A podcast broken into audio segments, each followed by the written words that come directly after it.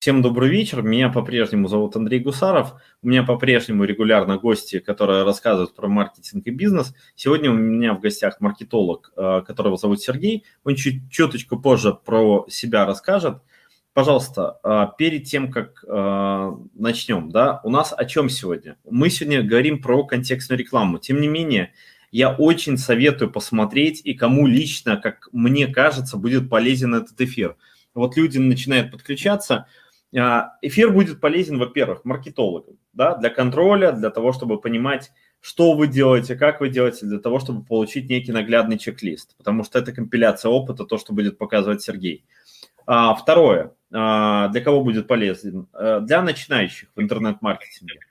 Третье, для кого будет полезен? Для специалистов по контекстной рекламе в том числе.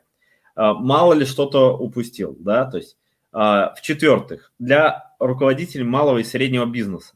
Потому что вы можете посмотреть фоном эту историю, потом скинуть своему специалисту по контекстной рекламе или своему маркетологу и сказать, а сделай мне, пожалуйста, отчет по выступлению Сергея Гусарова. Я послушал замечательное выступление, а сделай мне, пожалуйста, отчет. А что у нас сделано, что не сделано, и что мы вот из сказанного планируем внедрять, да, то есть вот такая история. Может быть, пока расскажи про себя в двух словах. Да, давайте, наверное, начнем. Познакомился немножко. Во-первых, я хочу сказать спасибо, что вы подключились, несмотря на то, что уже 9 часов вечера, приехали после работы и решили еще немножечко позаниматься. Вот, меня зовут Сергей. Наверное, я вот думаю, может быть, Андрей, мы презентацию включим тогда? Попутно начнем. Да, можно, можно уже. Так, можно уже. Хорошо. Окей.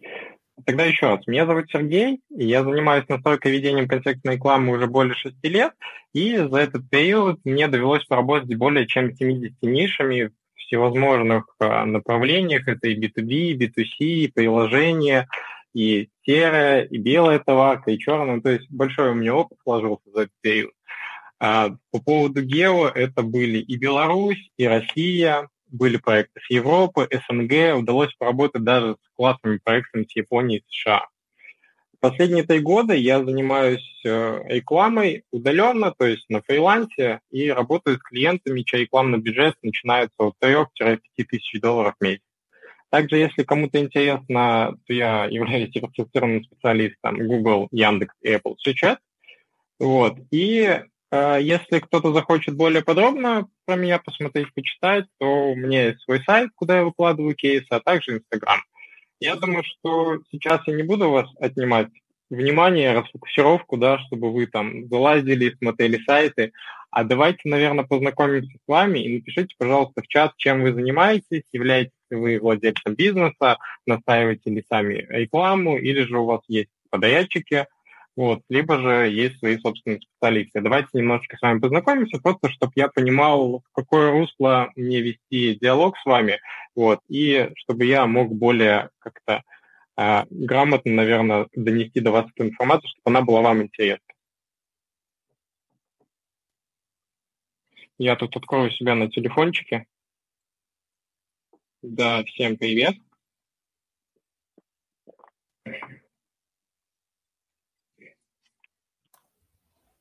Угу.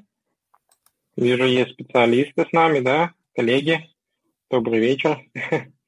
Сергей, хотел бы сказать, есть небольшая задержка э, ага. с, те, с тем, что ты говоришь в прямом эфире. И, соответственно, пока ребята напишут, особенно если кто-то смотрит с мобильного телефона, э, ну, чтобы ты это просто учитывал. Ребята, я на всякий случай напоминаю, что ну, интерактив, всем интересно ну, задаются вопросы не просто так. Анна, спасибо большое. Всем спасибо за ответы. Я больше подключаться не буду. Я ушел опять во мрак. Хорошо, мы с тобой потом еще свяжемся. Итак, да, вижу, что есть у нас специалисты и по контексту, он даже кто-то SEO занимается. Тогда, пожалуй, начнем потихонечку. Ага. А, скажу такой момент, что я рекомендую досмотреть это, этот вебинар до конца, потому что в конце будет э, для всех вас э, два небольших подарочка от меня лично. Поэтому начнем. А начнем с того, что ко мне часто обращаются клиенты с просьбой провести аудит их рекламных кабинетов. И за эти годы, проведя больше, чем 140 аудитов, я выявил одну закономерность. Такую, что 80% рекламодателей совершают одни и те же ошибки в контекстной рекламе. Я выделил три часто встречающиеся ошибки, а, которые сгруппировал в несколько разделов, 8. И, наверное, пожалуй, начнем с вами по порядочку, да, проходиться по каждому разделу. Первый, и, на мой взгляд, это самый важный раздел, это оцифровка данных. Если вы не понимаете, сколько вам приходит заявок, в какую они стоимость, какого рекламного аккаунта, да, с какого, какой вообще компании, баннер они вам приходят, то ну, вы просто не сможете работать долго, вы не сможете оптимизировать свои рекламные кампании, и я не понимаю, как можно вообще работать, когда ты не знаешь банальные свои цифры, сколько тебе клиентов пришло, сколько пришло заявок, и по какой они банальной стоимости. Вот. А для того, чтобы все это можно было оцифровывать, необходимо настраивать цели в Яндекс.Метрике и Google Аналитике.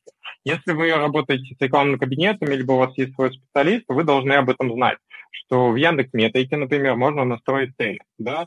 А, из э, прикольных фишек, вот буквально, если не ошибаюсь, месяц или полтора назад, Яндекс метрика выкатила классную фичу. То есть теперь можно без э, помощи специалиста стороннего настроить цели самостоятельно. То есть на данном сайте вы можете увидеть, что можно настроить всевозможные там цели. Это клик на номер телефона, а, как аналог колл-трекинга, к нему мы еще дальше пойдем. А, цель на отправку формы, там, на скачивание определенных файлов, на переход в мессенджеры и соцсети. А, есть, конечно, минус всего этого. Я, конечно, рекомендую настраивать цели по стоинке при помощи кода на формы, на кнопки на сайте. Потому что если вы используете э, вот функционал Яндекс Метрики, то погрешность э, составляет, вот если смотреть по моим клиентам, примерно от 10 до 15 процентов. То есть примерно 10-15 процентов э, заявок, которые вы настраиваете, ну, могут приходить с погрешностью плюс-минус, да, поэтому все-таки лучше настраивать постоянки. Если нет такой возможности, то, конечно, настраивайте при помощи Яндекс Метрики, потому что это быстро. Можно настроить буквально в пару кликов. Аналогичная ситуация в Google Аналитике, то есть вам также необходимо настраивать цели. К сожалению, такого, как у метрики, нету, но работаем с чем работаем. А, есть маленький лайфхак. А, если у вас есть сайт, а он у вас есть, у вас наверняка там есть формы заявки, да, после которых э, наверняка у большинства всплывает там попапчик такой, да, там спасибо за вашу заявку, мы там свяжемся с вами, там и закрываете его.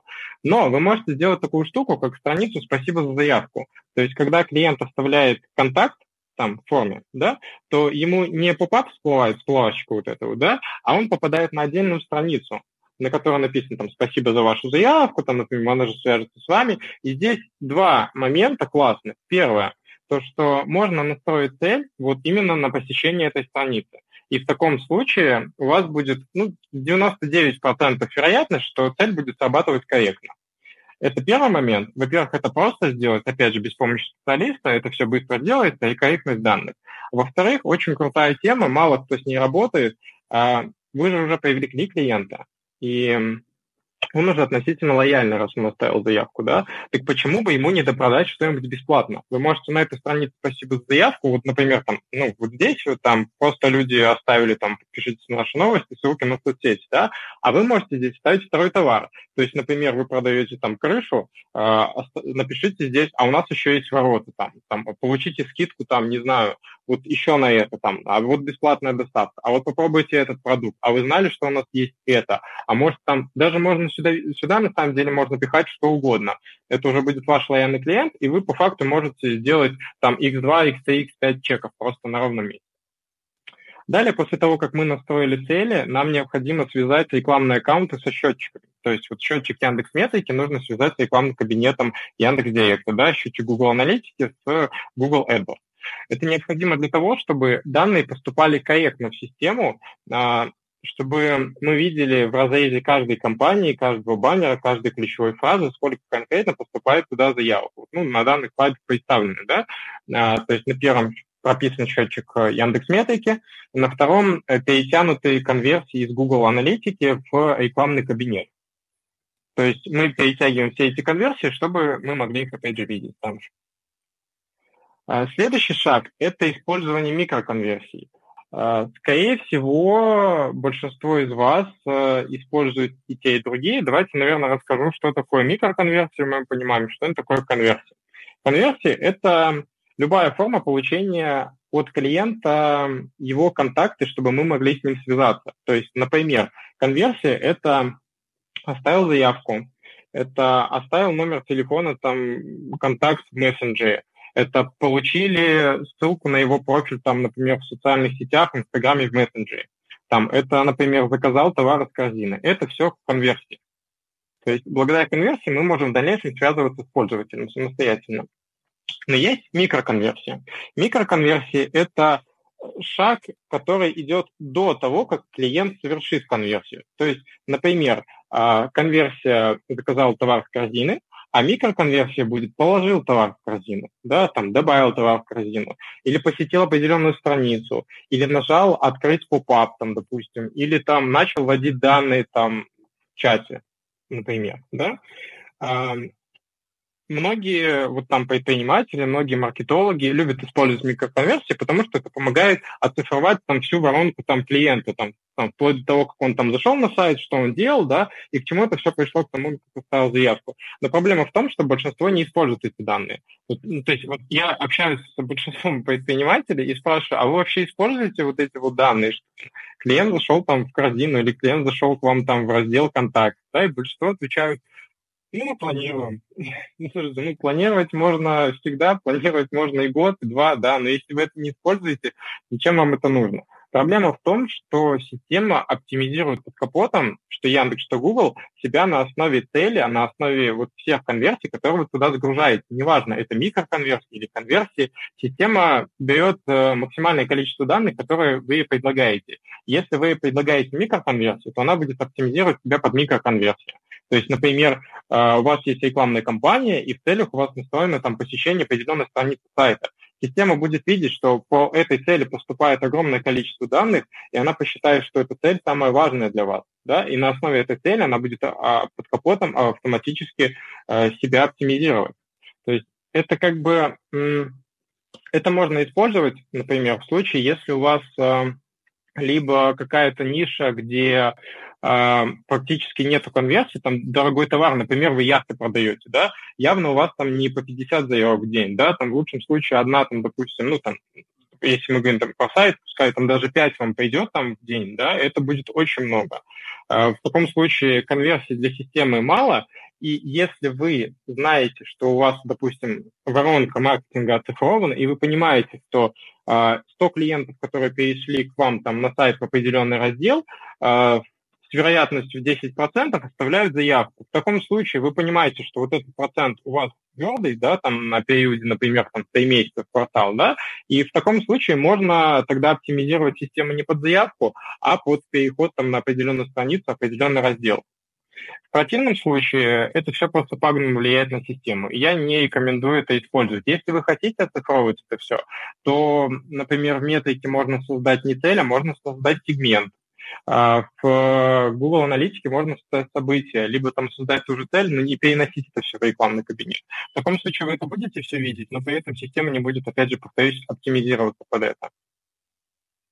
Следующий момент, и немаловажный, на мой взгляд, это отслеживание звонков. Мало кто пользуется этой, ну, не знаю, этой фишкой, да, что ли называть.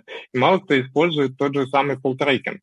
На данном слайде представлена статистика 35% э, звонков, это вот в соотношении звонки к заявкам, э, по статистике моих клиентов, 35% э, клиентов звонят, они оставляют заявки. То есть вы понимаете, да, если вы не видите все звонки ваших клиентов, если вы их не оцифровываете, если вы все эти данные не добавляете в метрику либо в аналитику, то 35% клиентов вы просто не отслеживаете. И может сложиться такая ситуация, что, например, вы используете баннерную рекламу, там RCA, например, или КМС, да, у вас там есть много аудиторий, там, например, разные баннеры, и у вас по одному баннеру пришла одна заявка за 50 долларов, а по второму 10 там за 2 доллара. Явно, ну, первый баннер вы, скорее всего, отключите, потому что, ну, в соотношении он там очень дорогая заявка, да, но если бы вы тянули все звонки, то, возможно, оказалось бы, что по этому баннеру было там 20 звонков, и эта заявка не такая уже и дорогая заявка получается. То есть э, я сторонник того, чтобы оцифровывать все точки касания клиентов для того, чтобы владеть всей информацией вот в совокупности и видеть ее детально, то есть вплоть до каждого там писка, там звонка, там клика клиента. потому что, повторюсь, оцифровка данных помогает экономить бюджет, и оцифровка данных помогает работать долго. У нас в Беларуси, насколько я знаю, там один или два сервиса, которые занимаются отслеживанием звонков. Я вам рекомендую подключать динамический именно tracking. Есть статический, есть динамический. В статическом вы можете отслеживать только ну, источник, там, Яндекс либо Google. А в динамическом вы можете отслеживать вплоть до ключевой фразы, там, баннера и так далее. То есть углубленно все это видеть. А, следующий момент – это сегментация, но сегментация не в плане аудитории, а в плане структуры рекламного кабинета и ключевых фраз. Сейчас объясню, про что я имею в виду. Я имею в виду про сегментацию ключевых фраз. Э, не знаю, как вы работаете, но я предпочитаю разделять ключевые фразы на этапе сбора семантики. Делю их на транзакционные, горячие, холодные, брендовые и околотематические. Есть ключи транзакционные, это фразы, связанные с купить, на заказать, стоимость под заказ, там, привести, например, да, а, возьмем, например, окна, да, окна заказать, окна купить, окна доставка, окна там приведите сейчас, например, да, то это все транзакционные запросы, то есть это те маски, э, маски аудитории, то есть тех людей, которые хотят купить здесь и сейчас. Ну, с большой долей вероятностью, если они вводят купить цена, заказать стоимость, то они хотят заказать, купить там, и узнать стоимость прямо сейчас. То есть это максимально заинтересованная наша аудитория и максимально горячий трафик. Дальше идут горячие запросы. То есть это те же самые ключи, но без этих фраз. Например, окна ПВХ в Минске, окна ПВХ, там, возможно, выгодно, там, возможно, акции, да, окна ПВХ просто там окна ПВХ и КАУ, ну, хотя это дальше. Окна ПВХ, например, даже просто, да, окна ПВХ могут быть. То есть это те люди, которые, возможно, хотят купить, а возможно, они хотят узнать какую-то информацию. То есть, может быть, они хотят узнать, как, кто вообще какие компании существуют на рынке. Возможно, они хотят картинку посмотреть в желтом ПВХ. А возможно, они сейчас такие думают, что мы, наверное, просто посмотрим, какие есть вообще там цены, там приценимся, посмотрим вообще, что существует на рынке по окнам например. И с этими аудиториями нужно работать совершенно по-разному, потому что это разная степень горячести аудитории. И даже вот если взять эти два направления, то стоимость за клик будет совершенно отличаться по ним. Ну и, соответственно, надо по-разному работать и выделять в отдельные компании. Также есть холодные и информационные запросы, это там, запросы, связанные там, как выбрать окно ПВХ, да, там, какие существуют бренды, какие лучшие, там, отзывы, да, там, по окна ПВХ. Вот. Следующий момент – это брендовые и конкурентные. То есть брендовые – это вот окна ПВХ и ХАУ, окна ПВХ Саламандр, э, конкурентные запросы ваших конкурентов. Да, это вообще отдельная история, как с ними работать. Вот. Но можно, опять же, показываться по запросам названий ваших конкурентов, если такие есть, если есть крупные игроки на рынке. И около тематически это фразы, связанные с вашей тематикой, но напрямую на нее не указывающие, возможно. Да? То есть, например, если это окна ПВХ, то мы можем показываться по запросам там купить металлическую дверь, либо ремонт квартиры, либо там натяжные потолки, потому что те люди, которые там ищут похожие товары, с большей долей вероятностью будут планировать, либо там еще параллельно ищут и окна ПВХ. То есть мы можем показаться той аудитории, которая с большей вероятностью еще и закажет и ваш товар. Следующий блок – это вот группировка ключевых фраз. Когда мы собрали семантику, зачастую многие люди добавляют это все вот просто в одну группу закинули, и пускай работает. А вот на данном стадии есть еще одна большая проблема, это то, что в одной компании Э, вы можете увидеть э, несколько направлений. То есть тут и деревянные жалюзи, и римские шторы, ролл-шторы, там, и рулонные шторы. То есть э, клиент решил, что так будет проще, либо его, не знаю, там, человек, специалист, который настаивал, это да, это делается быстрее, это делается проще, но с этим сложнее работать. Объясню почему. Потому что вот каждое направление, там, жалюзи, шторы, ролл-шторы, это совершенно отдельный мир, то есть отдельная вселенная, своими ключевыми фазами, со своими клиентами, своей оптимальной стоимости за конверсию и там стоимости за клик. И с этими направлениями нужно работать совершенно по-разному. И поэтому их нужно сегментировать и выделять совершенно разные компании. То есть это все нужно дробить. Во-первых, каждое направление должно быть в отдельной компании, а еще и каждая компания должна разветвляться вот по типам ну, по маскам ключевых фраз, которые я рассказывал до этого.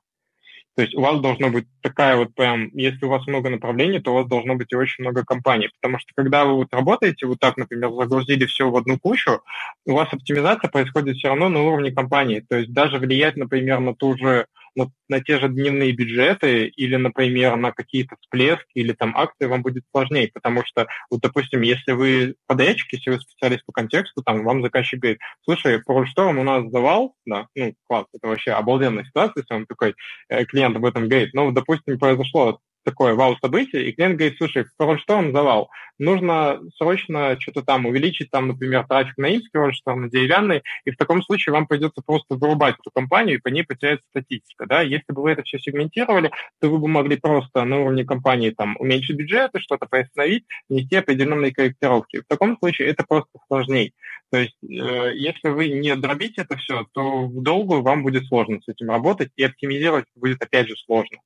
То есть э, можно сэкономить время и нервы и настроить все быстро. А можно потратить чуть-чуть больше времени, возможно, на день, возможно, на два больше, но при этом ваши компании будут работать там не месяц, да, а будут работать год и, и далее. Вот. Так, мимасик просто маленький.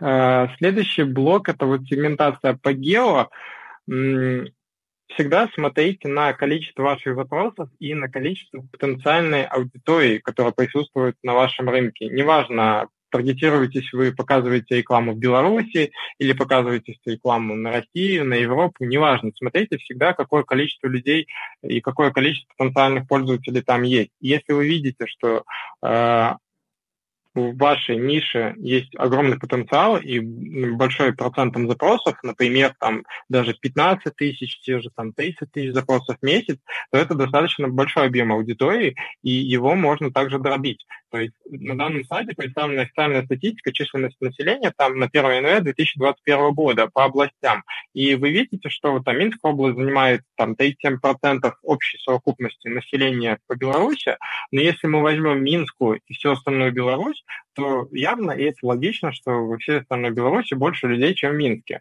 А самое веселое в том, что в Минске самые перегретые аукционы и наибольшая цена за клик. То есть если вы работаете по всей Беларуси, то, скорее всего, стоимость заявки у вас будет ниже в областях, в регионах э, во всей Беларуси, чем в Минске.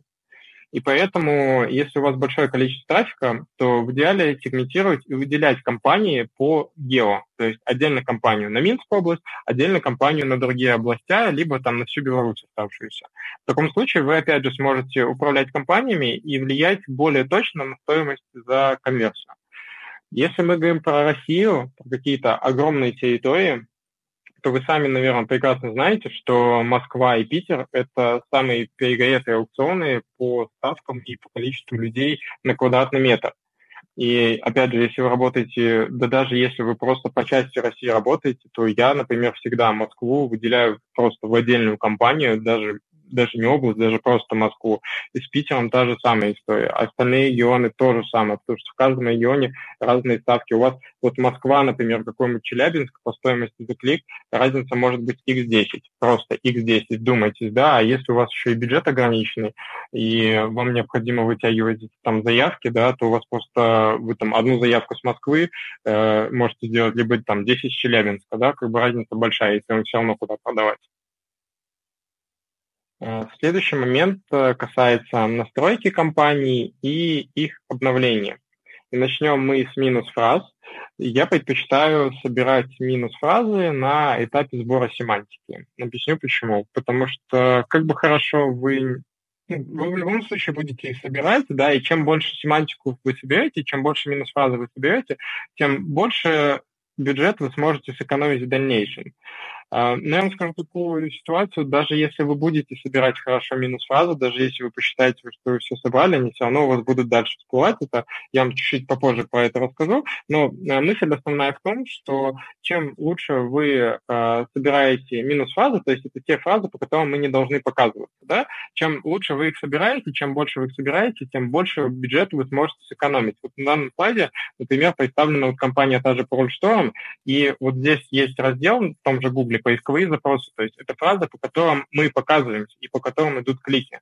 И здесь видно, что у нас даже несмотря на то, что в разделе Rollstore у нас есть ключи с рольшторами, все равно идут вот показы, и там даже идут клики по там, ткань blackout, шторы blackout, э, жалюзи. То есть это все те запросы, по которым мы не должны показываться, а люди по ним кликают. Но это уже отдельная история, почему они по ним кликают. Но сам факт, что у нас происходит кликивание бюджета, и оно происходит нерелевантное. То есть люди жмут, видят не роль шторы, а точнее, видят роль штора, хотели другой продукт, и уходят на сайт и ничего не заказывают. И если вы посмотрите э, там какую-то дневную статистику, недельную, там вы увидите, что этих там переходов может быть даже немного, они могут быть дешевые, но если вы возьмете большой интервал времени, там на полгода, например, то вы поймете, что у вас э, вот, вот этот расход по нерелевантным запросам может достигать 20-40%. И поэтому минус фразы нужно чистить э, постоянно, то есть надо периодически заходить в компанию и добавлять. А следующий момент – это карточка организации визитка. Скорее всего, вы про это знаете, но все равно я вам расскажу. У Яндекса, например, появилась да, месяца, наверное, 4-5, полгода, но, честно уже, мне, мне кажется, что она давно появилась, это карточка организации. То есть вы можете добавить информацию о вашей организации, а, отзывы, фотографии, картинки, видео, там, название компании, сайт, номера телефонов, в общем, много чего заполнить ее и добавить эту карточку в рекламном кабинете Яндекса. И в таком случае это будет вам дополнительный бесплатный трафик, потому что э, вот эту карточку могут увидеть люди, которые посещают Яндекс карты, Яндекс Навигатор, другие сервисы Яндекса где они могут вводить либо название вашей компании, либо какой-то адрес. То есть это, во-первых, бесплатный дополнительный трафик, потому что люди могут не нажать на нее, могут увидеть сразу там информацию о компании, там может быть адрес, и сразу с вами как-то связаться. А могут и по ней перейти. То есть почему бы этого не делать? Во-вторых, это увеличивает размер вашего объявления. То есть все вещи, которые вы добавляете, они увеличивают размер вашего объявления, следовательно, привлекают больше внимания а чем больше внимания мы привлекаем нашего потенциального клиента, тем больше вероятность того, что он нажмет именно на нас, а не на конкурента.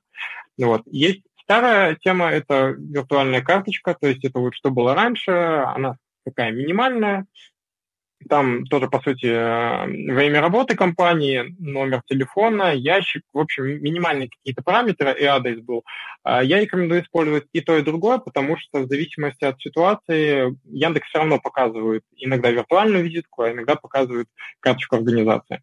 И также аналогичная штука есть у Гугла, то есть это местоположение. Если у вас есть Google Мой бизнес, если у вас его нету, можете загуглить, что это такое. Это, опять же, карточка вашей организации. Если вводили на гугле, ну, например, не знаю, какой-нибудь ресторан, там, да без разницы, там, Лидо, там, Айбро, неважно. Название любого ресторана вводите, и у вас зачастую показывается справа большой блок такой карточкой организации. То есть там название компании, опять же, картинки, видео, адрес, отзывы и так далее. Вот. Э, эту карточку также можно заполнить бесплатно. Во-первых, это будет вам большой бонус э, офлайн трафик. Эта же карточка, она является бесплатной. Люди, которые по ней переходят, вы ничего за это не платите. Вот. И плюс эту карточку в Google My Business можно связать с рекламным аккаунтом Google, и в таком случае в вашем рекламном объявлении будет показан адрес и номер телефона номер телефона можно отдельным расширением, но вот э, иногда это все одним блоком идет. То есть, опять же, это допол- дополнительно увеличивает размер вашего объявления, и клиент может нажать, увидеть, как с вами связаться, то есть как до вас добраться. А, следующий момент – это ключевые цели. Есть ключевые цели у Яндекса, есть ключевые цели у Гугла. А, в чем их прикол? А, в том, что если вы, например, оцифров... если у вас оцифрован бизнес, если вы понимаете, что сколько денег вам приносит клиент, сколько денег вам приносит заявка. Вы понимаете, например, что вот э, вам оставили там 10 человек заявку, из них там конверсия там в продажу, например, там там тоже 10%, получается там один клиент, вы понимаете маржинальность своего продукта, и вы понимаете, что одна заявка вам приносит столько денег в компанию.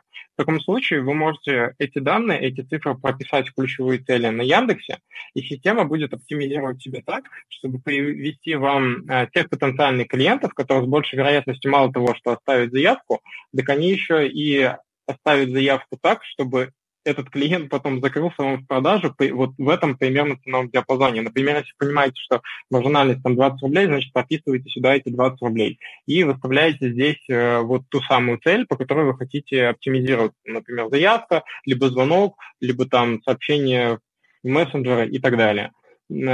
То же самое есть у Гугла, немножко по-другому работает, но я рекомендую, если вы знаете, если вы оцифровываете свои данные, если вы знаете стоимость э, вашего клиента и сколько денег он приносит компанию, то прописывать все эти цифры. Потому что чем больше мы даем системе данных, чем больше мы даем информации о себе, чем больше мы раскрываем э, наш бизнес и наши цифры бизнеса, тем лучше система оптимизирует себя под капотом.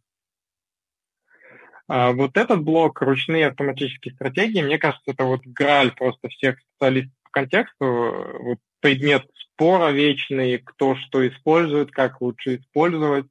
Я предпочитаю использовать и ручные, и автоматические стратегии. Объясню почему.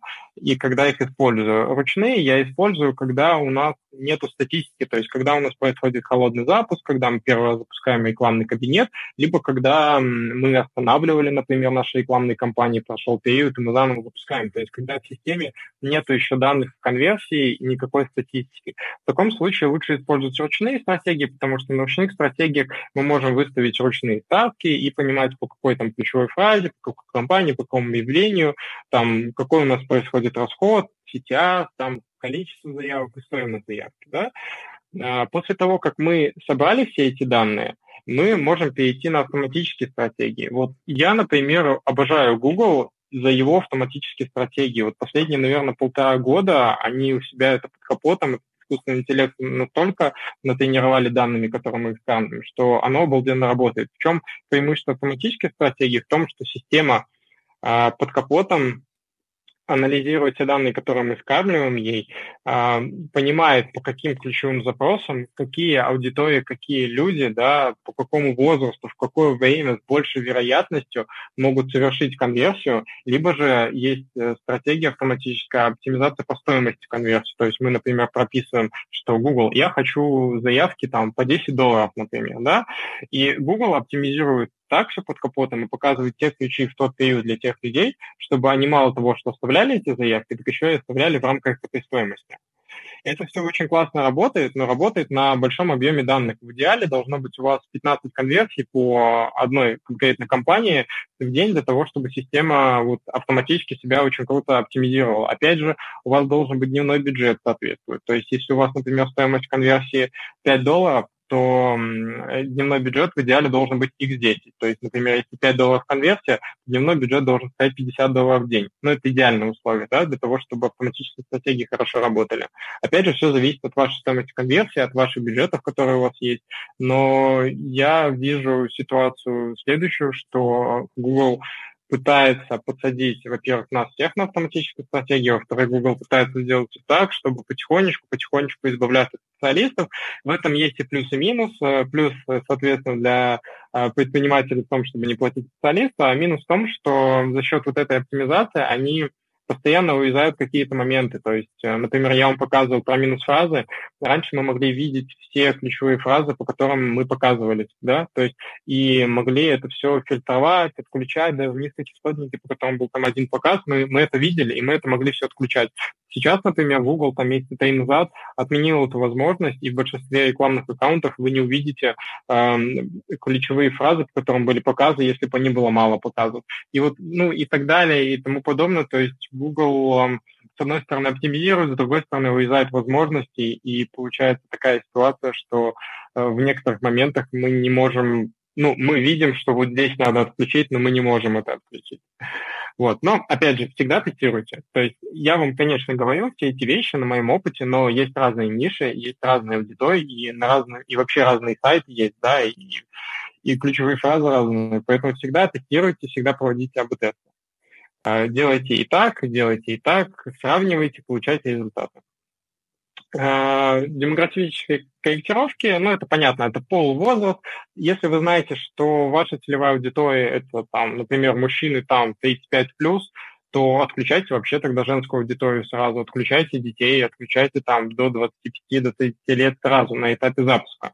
Если вы не знаете, кто ваша целевая аудитория, то собирайте эти данные, а далее анализируйте и смотрите, потому что благо и в Яндексе, и в Гугле можно посмотреть статистику в разрезе любой аудитории, в разрезе возраста, в разрезе пола и понять, э, сколько клиентов приходит там у вас мужчин, сколько женщин, какой стоимости, и вносить э, корректировки повышающие либо понижающие.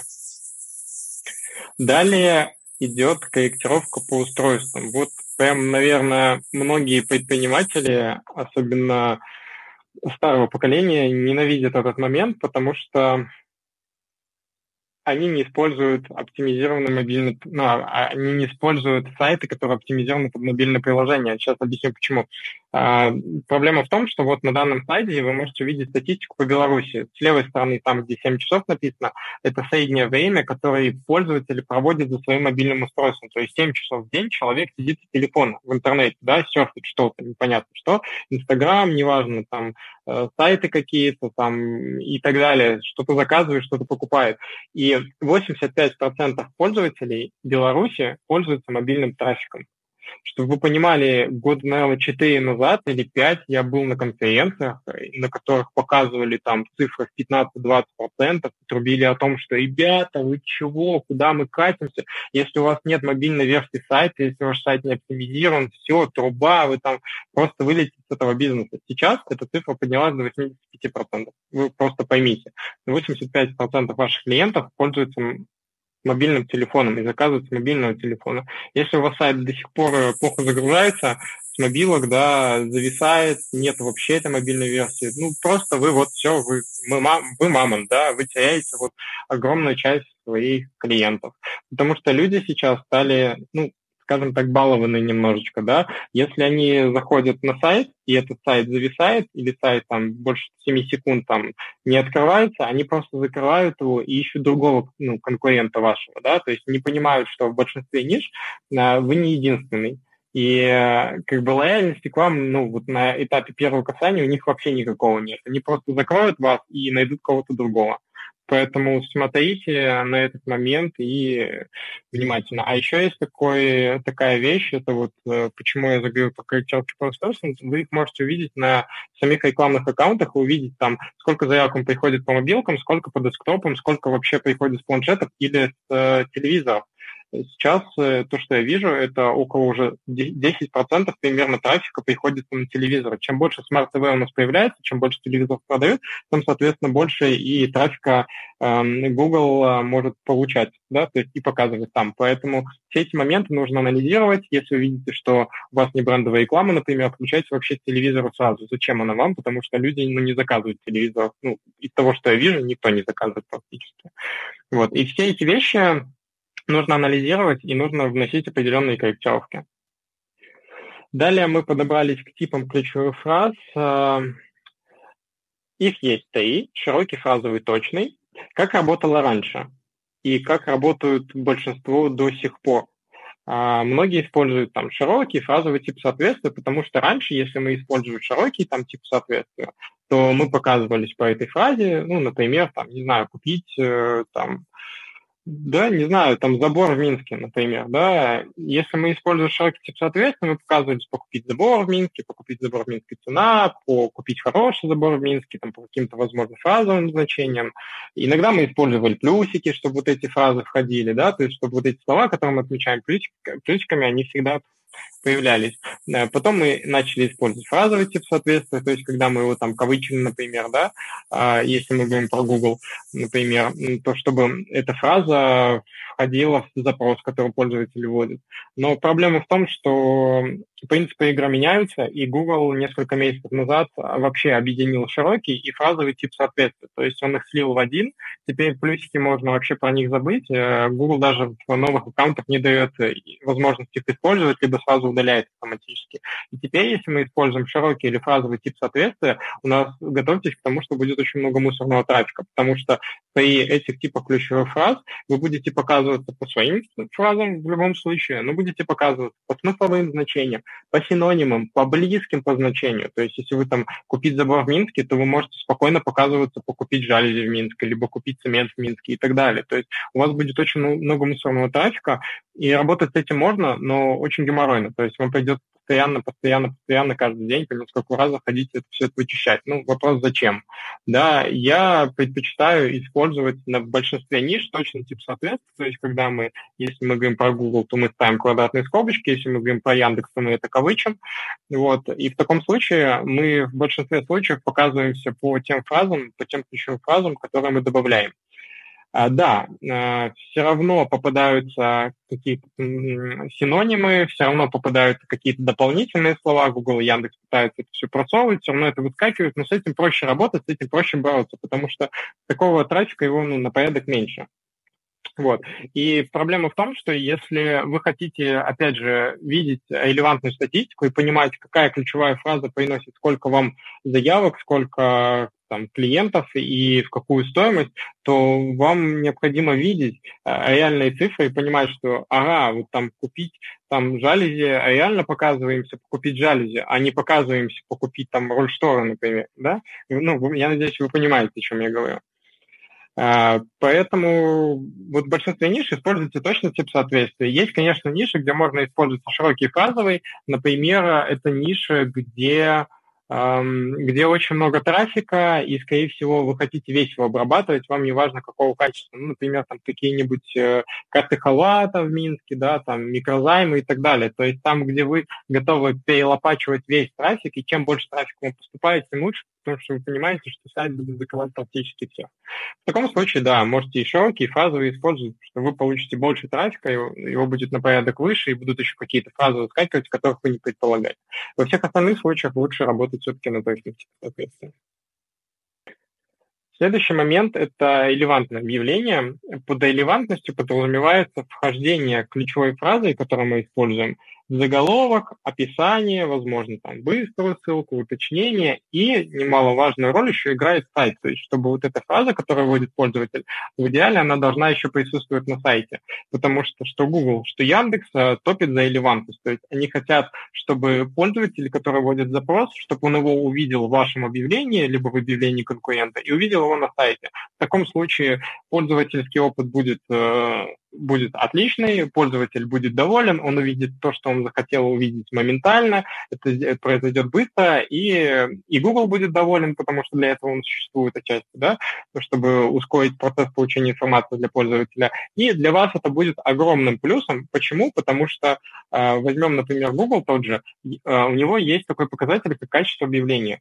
И чем выше этот показатель, тем э, меньше вы будете платить за клик. То есть при прочих равных обстоятельствах, если ваше объявление имеет больше показателей качества, чем объявление конкурента, а при этом у конкурента цена за клик, там, например, доллар, а у нас там 50 центов, да, но у нас качество объявления лучше, мы будем показываться выше конкурента и при этом платить меньше, чем он.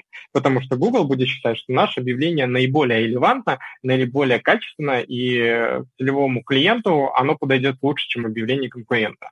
То есть это все позволяет нам в перспективе экономить бюджет и ну, показываться банально выше, получать больше трафика и собирать сливки.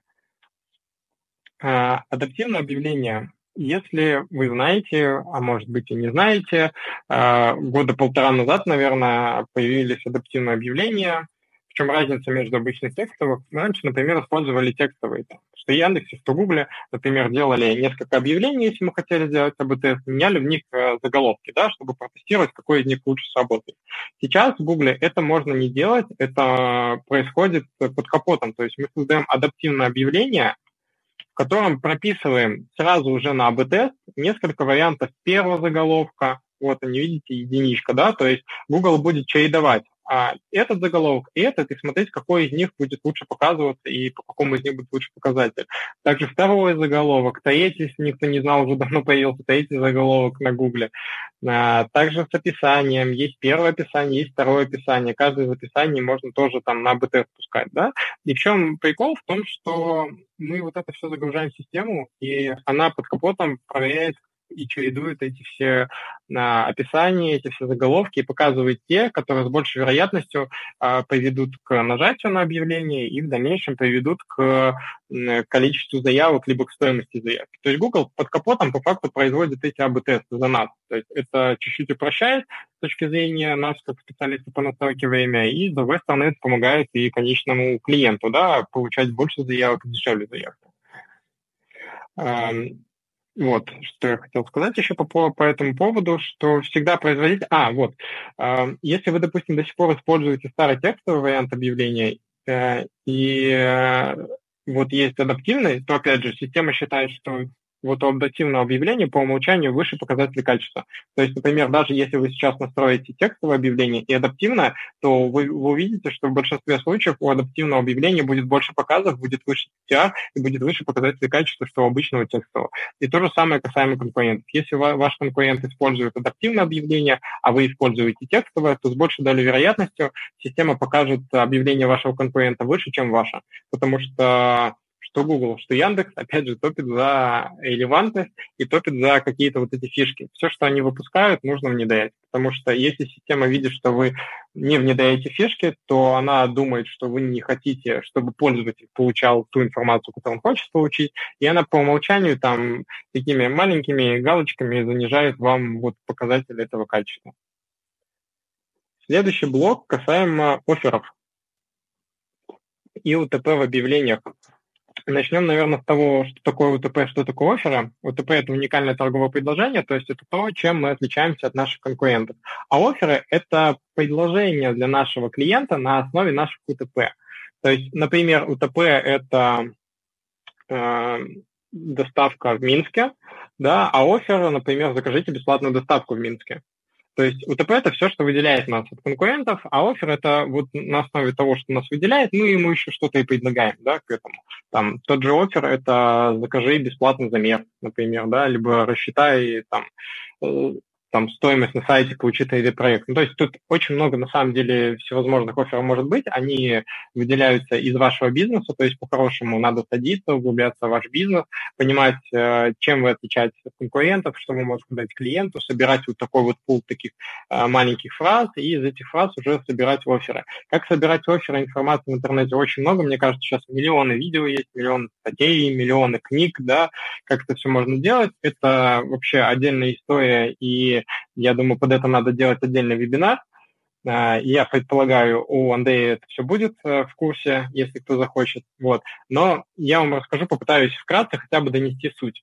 А, что должно входить в УТП? То есть УТП, УТП должно быть уникальным, твердым и продающим. Под уникальностью я подразумеваю то, что выделяет вас среди конкурентов неважно, в рекламе, в сайте, там, в продажах и так далее. То есть вы не должны э, следить за вашими конкурентами и делать то, что они. Ну, например, если все используют в объявлениях э, бесплатную доставку, то явно клиенты начнут, ну, понимают, что это у всех норма, да, все так делают, и как бы по умолчанию у него уже в голове, в мозжечке пункт висит, что, а, ну, все бесплатную доставку делают, да, зачем тогда писать нам тоже? Зачем вот использовать вот эти вот наши символы, которых на самом деле немного, да, и писать то же самое, что пишут все? Вы должны выделяться. То есть, если все пишут про бесплатную доставку, напишите про бесплатный замер. То есть, если у вас что-то есть клевое, там, э, может быть, у вас какой-то подарок, да, там, или еще что-то, напишите то, чего нет в объявлениях ваших конкурентов, и то, что может зацепить. Следующий момент, э, УТП должно быть твердым. Под твердостью я подразумеваю какое-то подкрепление. Подкрепление должно быть либо цифровое, то есть использование каких-то цифр, да, либо же подкрепление должно быть э, использованием каких-то гарантий, там чего-то, обещаний и так далее. То есть, например, говоря про цифры, если у нас есть рассрочка, напишите сколько лет, сколько месяцев, сколько процентов она там, рассрочка там без процентов, рассрочка там на 6 месяцев так далее. Если мы используем, э, если у нас есть доставка, напишите, какая она, бесплатная, там 0 рублей, например, там, или же там э, за сколько времени мы ее там доставляем, там за час, может быть, может быть, мы вот в течение дня можем там привезти, смонтировать, да, или там доставить. В общем, подкрепляйте все цифрами, либо утверждениями какими-то, что, э, предположим, если у нас есть... Э, а, вот, кстати, прикольная такая вещь. Э, большинство использует собственное производство. То есть я вот прям везде вижу собственное производство, собственное производство. А для клиента это вообще ничего не дает. То есть если вы потенциальный клиент, видите собственное производство, ну и что? Ну как бы, ну класс напишите, что это даст для клиента. Если у вас есть собственное производство, наверняка вы можете снизить э, там себестоимость продукта за счет издержек и так далее. И за счет этого у вас будет, э, возможно, более дешевый продукт по сравнению с конкурентами. А может быть, он у вас будет на, на, наиболее качественным, чем у конкурентов. И за счет этого вы можете дать клиенту какую-то гарантию, там, пожизненную, там, или сколько-то лет, да. А возможно, за счет того, что у вас собственное производство, у вас есть гарантийное обслуживание, да. А может быть, вы еще что-то можете сделать. То есть вы, вы должны должны объяснять клиенту, что у вас есть и что это ему дает, а не клиент должен сам задумываться а, а зачем мне это? То есть вы должны всегда разжевывать, потому что клиенты – это дети. И у вас буквально там если мы говорим про поисковое объявление, у вас 3 секунды буквально на то, чтобы зацепить внимание клиента и какую-то мысль ему вкинуть туда. Потому что если вы этого не сделаете, из вас сделают ну, просто ваши конкуренты.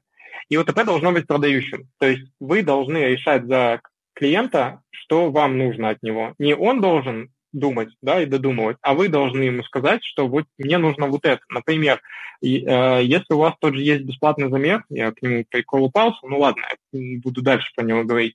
Если у вас есть бесплатный замер, то и вы понимаете, что с бесплатного замера у вас клиенты закрываются там, в большом процентном соотношении, напишите в объявлении «Закажи бесплатный замер». Бесплатный замер сегодня привезем там, например, там, еще что-нибудь. Ну, то есть используйте какую-то мотивацию для клиента. Нажми сюда, если вы понимаете, что у вас там э, клиенты закрываются какие, с какого-то скачивания там каталога, например, напишите, скачай каталог бесплатно, там, скачай каталог с 500 там, миллионами там, видов продукции и так далее. То есть используйте какой-то посыл. Да из банального просто можете использовать нажми сюда, конечно, да, если этого не используют конкуренты.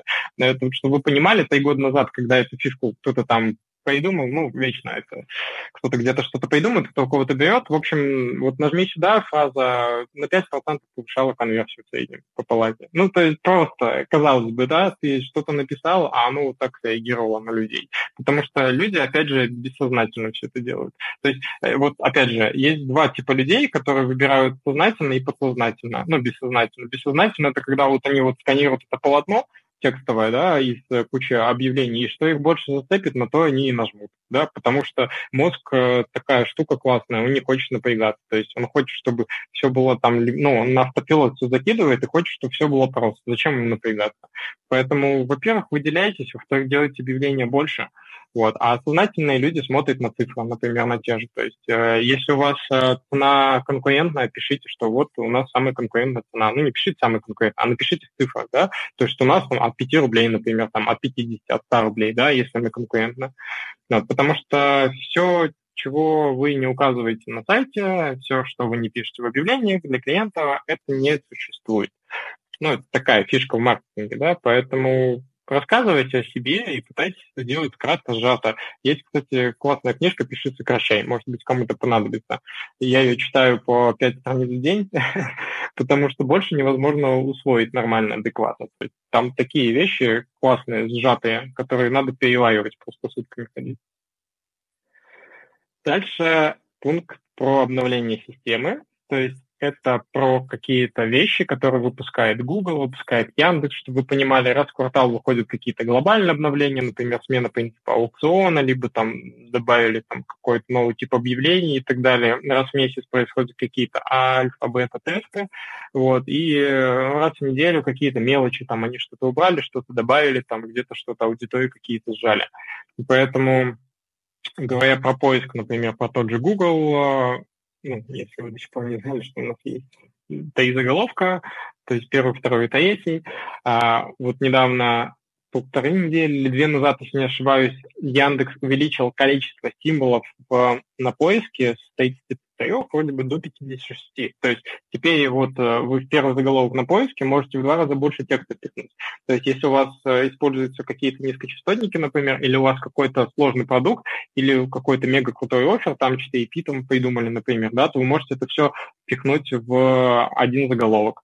Но, но учтите, я бы не рекомендовал, конечно, забивать его по полной, потому что все-таки больше показывается этот заголовок на мобильных устройствах, а на десктопах он иногда может увязаться. Просто учтите это, но опять же используйте. Вот я не знаю, кто-нибудь вот просто напишите в чат, кто увидел это недавно и кто уже свои рекламные кампании оптимизировал под это.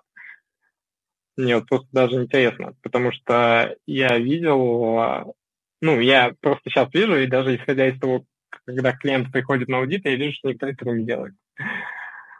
Вот. Дальше это изображение, обалденная просто фишка. То есть вы можете в объявление на поиске добавить картинку. Яндекс, например, это еще года полтора назад э, выкатывал как будущие фишки, говорил о том, что мы добавим картинки, мы добавим видосы, мы добавим отзывы и так далее. И вот буквально только недавно и Яндекс, и Google добавили возможность добавлять картинки в поисковые объявления. То есть, представляете, если вы это все делаете, если вы это делаете раньше ваших конкурентов, то вот просто объявление с текстом и объявление с картинкой, ну, явно объявление с картинкой будет больше привлекать внимание, и явно у него будут э, выше показатели кликабельности. И вот, опять же, все, что вы добавляете по новинкам, во-первых, вы снимаете сливки, а во-вторых, это лучше с точки зрения оптимизации системы, и она такая зачет, да, вот вам лучше показать качество будет, потому что вы это все используете.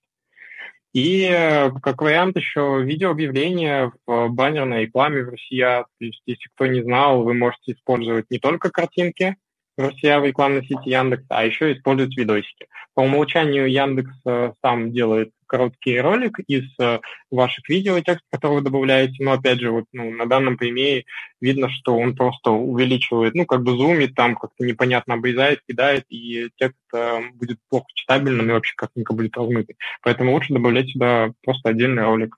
Э, вот. Ну и то же самое видеореклама в КМС. Если кто не знал, в КМС Гугла можно добавлять не только, опять же, баннер, но и видеоролики. То есть это же обалденная вещь, потому что видео привлекает, во-первых, больше внимания, чем баннер. Ну, вот если просто полотно рекламно вот так вот расположить, то где мерцает, туда взгляд и падает, да? Вот. А за видео, то есть буквально там за 15 секунд ролика можно больше рассказать о компании, можно больше рассказать о продукте, можно больше предложить для клиента, чем за, не знаю, там, сидение там часа там и смотря на какую-то картинку. То есть добавляйте эти все фишки, используйте их. Во-первых, это вам поможет, и системе поможет, и все будут счастливы. Выделяйтесь, опять же, среди конкурентов. Расширение. Кто не знал, кто знал того же Гугла, что у Яндекса. У Яндекса есть расширение, но у Гугла их чуть побольше. То есть и дополнительные ссылки, и уточнения, софтверного описания, это все есть. У Яндекса у Гугла изображения, и там, и в другом месте номера телефонов. Вот прикольная фишка, форма для потенциальных клиентов.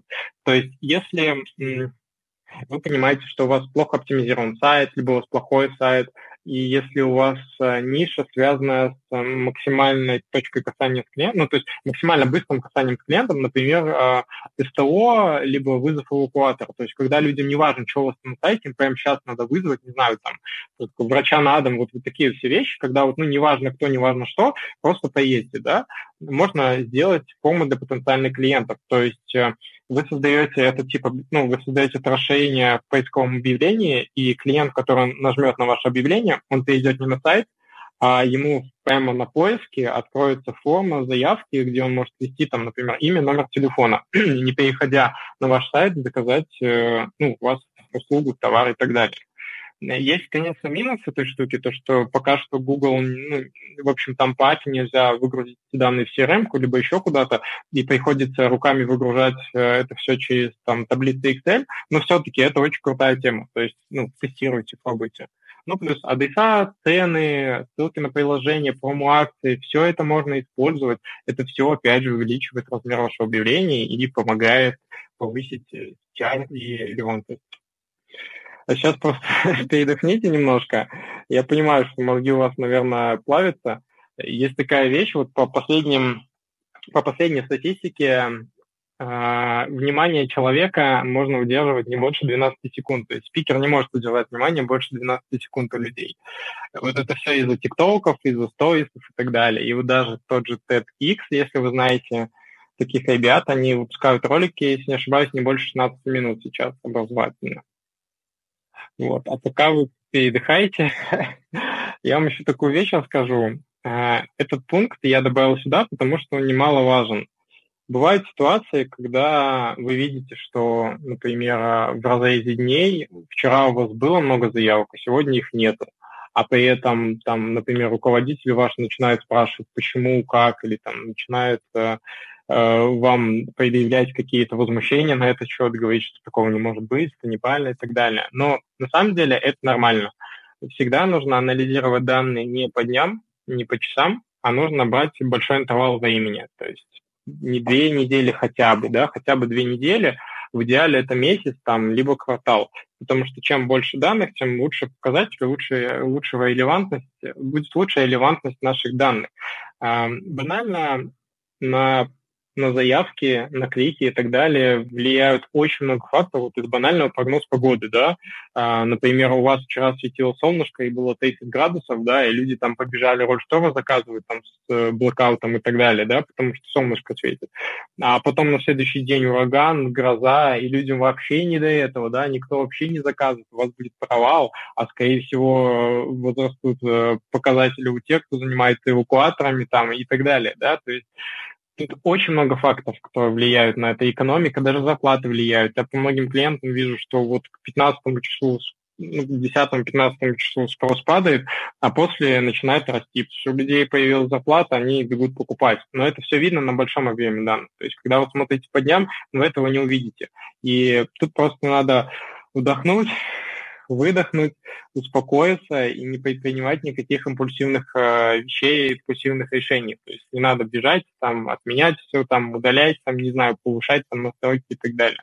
Просто донесите это вашему руководителю или просто себе, да, что не нужно делать импульсивных поступков, а нужно смотреть большие данные. Это, конечно, не относится к тем рекламодателям, у кого дневные бюджеты там начинаются там, от 300 долларов и выше, потому что в таком, в таком случае, конечно, надо паниковать, да, и надо предпринимать. Чем больше а, данных поступает в систему, тем быстрее можно вот это все оптимизировать. То есть для кого-то нужен день, чтобы понять, какие связки не работают, ну, баннеры, там, креативы, а для кого-то нужно полгода, да, чтобы понять, что, а, вот этот баннер не работает, потому что по нему было там 200 кликов, например, да. Вот. А, следующий момент – это чистка площадок и минус-слов. Мы его ранее затрагивали. Но здесь я немножко расскажу про то, что, опять же, скажу про то, что минус-фразы, они влияют на они влияют на наш бюджет, на наш расход бюджета, и также на это влияют и площадки. То есть первый момент, это то, что я вам уже рассказывал по поводу минус-фраз. Если вы не проверяете их, если вы их не чистите, если вы их не добавляете, то это все, это все тратит ваши деньги, да, ваши ресурсы и влияет на стоимость вашей заявки. А также всегда нужно мониторить, особенно это касается баннерной рекламы, но также затрагивается поисковой, это площадки, по которым мы показываемся. Потому что сейчас становится, с каждым годом становится все больше и больше ботов, все больше ферм ботов появляется, которые занимаются тем, что скликивают ваш бюджет. Есть ниши, есть э, геолокации, где есть э, нечестные конкуренты, которые используют также скликивание. Да, это все, конечно, дорогое удовольствие, ну вот, но в некоторых нишах люди могут себе позволить. Я знаю, что в строительных тематиках, особенно в Москве, да, многие застройщики используют э, ботов для стыкирования конкурентов. Вот. Эм, конечно, да, Яндекс и Google эм, возвращают деньги за то, что они видят. То есть, если они видят, вы можете увидеть это в статистике Яндекса и Гугла, там э, в разделе, то есть в разделе статистики вы увидите, сколько было там нерелевантных кликов, там Э, кликов по ботам, да, эти, эти деньги Google и Яндекс вам возвращают.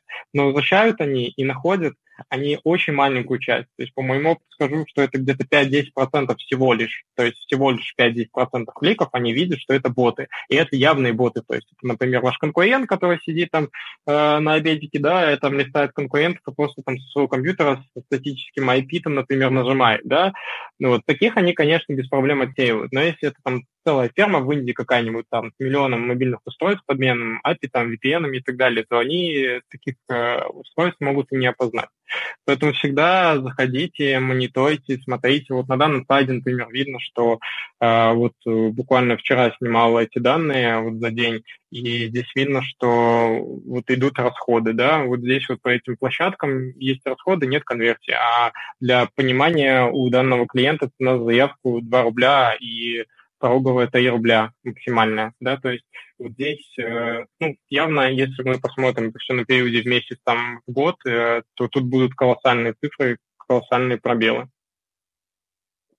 То же самое и в Гугле, очень много мобильных приложений, то есть одно дело это кликивание, а другое дело еще мобильное приложение. А, например, вы, у вас там, например, iPhone, там, не знаю, Samsung, неважно, какой-то телефон, планшет, э, вы им пользуетесь, это ваше личное устройство, а система собирает определенный сегмент вас по интересам, по которым там по сайтам, которые вы посещаете, там, по заказам, которые вы делаете, по приложениям, на которые вы заходите и так далее. Создается определенная маска портрет ваш, да, то есть человек, который пользуется этим устройством. И когда вы отдаете, например, э, э, ребенку своему этот телефон, там, который играет в какое-нибудь приложение, там, в игру, например, да, то есть еще много приложений free-to-play, то есть когда оно условно бесплатное, но в процессе возникает какой-то баннер, какое-то видео и так далее. И зачастую люди либо случайно, либо специально нажимают по этому баннеру просто чтобы ускорить, потому что иногда там надо долго ждать, там, 15-30 секунд. И многие просто жмут, чтобы это все быстрее делать. А для вас это заканчивается с ливом бюджета и списанием средств. И что Google, что Яндекс, они с каждым годом все больше и больше подключают к своей сети вот мобильных разработчиков. Есть э, списки площадок минус стандартных, да, которые можно там скачать, просто забейте в Гугле, там в Яндексе список минус площадок там для RCA, там для КМС, найдете очень много статей, да, хотя бы этим вы перестрахуете себя. Но и также в процессе мониторите, потому что я, например, вижу, что последние полтора месяца в Яндексе, в RCA появилось очень много площадок там а, название которых точка Fugo, например, используется, да, это тоже мобильный разработчик, и оттуда очень много мусорного трафика приходит. Следующий блок iMarketing. Э, напишите, пожалуйста, вот в чат, мне очень интересно, кто использует iMarketing. То есть, есть ли у вас вообще iMarketing в вашей рекламной кампании и используете ли вы его? И пока вы пишете, э, подумайте над тем, Используете ли вы просто обычный маркетинг, то есть настраиваете ли вы рекламу на всех посетителей, которые заходят к вам на сайт, или же вы используете точный маркетинг, а, выделяя определенные сегменты аудитории. То есть, например, для тех, кто добавил товар в корзину, но не заказал, есть ли у вас отдельные баннеры. Для тех, кто посетил там, например, сайт э, и был на нем полторы минуты и более, есть ли у вас свои там какие-то оферы, свое предложение, да, а, то есть сегментируете ли вы самый маркетинг или просто на, на кого попало, да, а может быть э, хотя бы из банального вы на, отсекаете ботов тех же там, включая там пунктик такой, показывать рекламу там тем, кто был на сайте больше, там, например, 20 секунд и не оставил заявку. А вот еще такой момент. А, как вы работаете с теми людьми, которые уже оставили у вас заявку? То есть, если у вас iMarketing на тех людей, кто оставил, наоборот, у вас заявку на сайте, потому что это максимально лояльная аудитория. Ну, конечно, если вы этих клиентов хорошо закрыли, если у вас а, грамотные продажники, есть послепродажное какое-то обслуживание, если клиент у вас там довольны, то это максимально лояльный ваш клиент. И вы можете тратить деньги э, на поиск нового клиента, а можете устроить продажи вашему горячему клиенту, особенно если у вас интернет-магазин. Там тот же, например, 21 век, век может бесконечно вам продавать э, вещи, потому что ну, вы такой человек, которому надо все. ну, нужны разные предметы, там разные товары, разные услуги. И вы можете продавать, то есть вы можете э, продали там зубную щетку, продайте фен, там продали пылесос, там продайте, не знаю, шкаф и так далее. То есть можно бесконечно работать с клиентом, особенно если он лояльный. И это будет э, стоить дешевле вам, на порядок дешевле, чем если бы вы приводили нового клиента. А еще есть такая вещь, как а, ну хотя я про нее дальше расскажу. Есть такая вещь, ладно, скажу вам сейчас, а есть такая вещь, как сегменты, например. То есть э, в Яндекс Метрике можно добавить, можно выгрузить базу данных э, ваших клиентов из CRM и показываться точно тем людям, которые уже у вас есть в базе. То есть это очень сильно повышает конверсию и очень классный инструмент для, ну, для продаж. Следующий блок – это АБ-тесты. Без них, мне кажется, что в контекстной рекламе, что в соцсетях, что вообще в любом маркетинге они нужны, и без них никуда не денешься.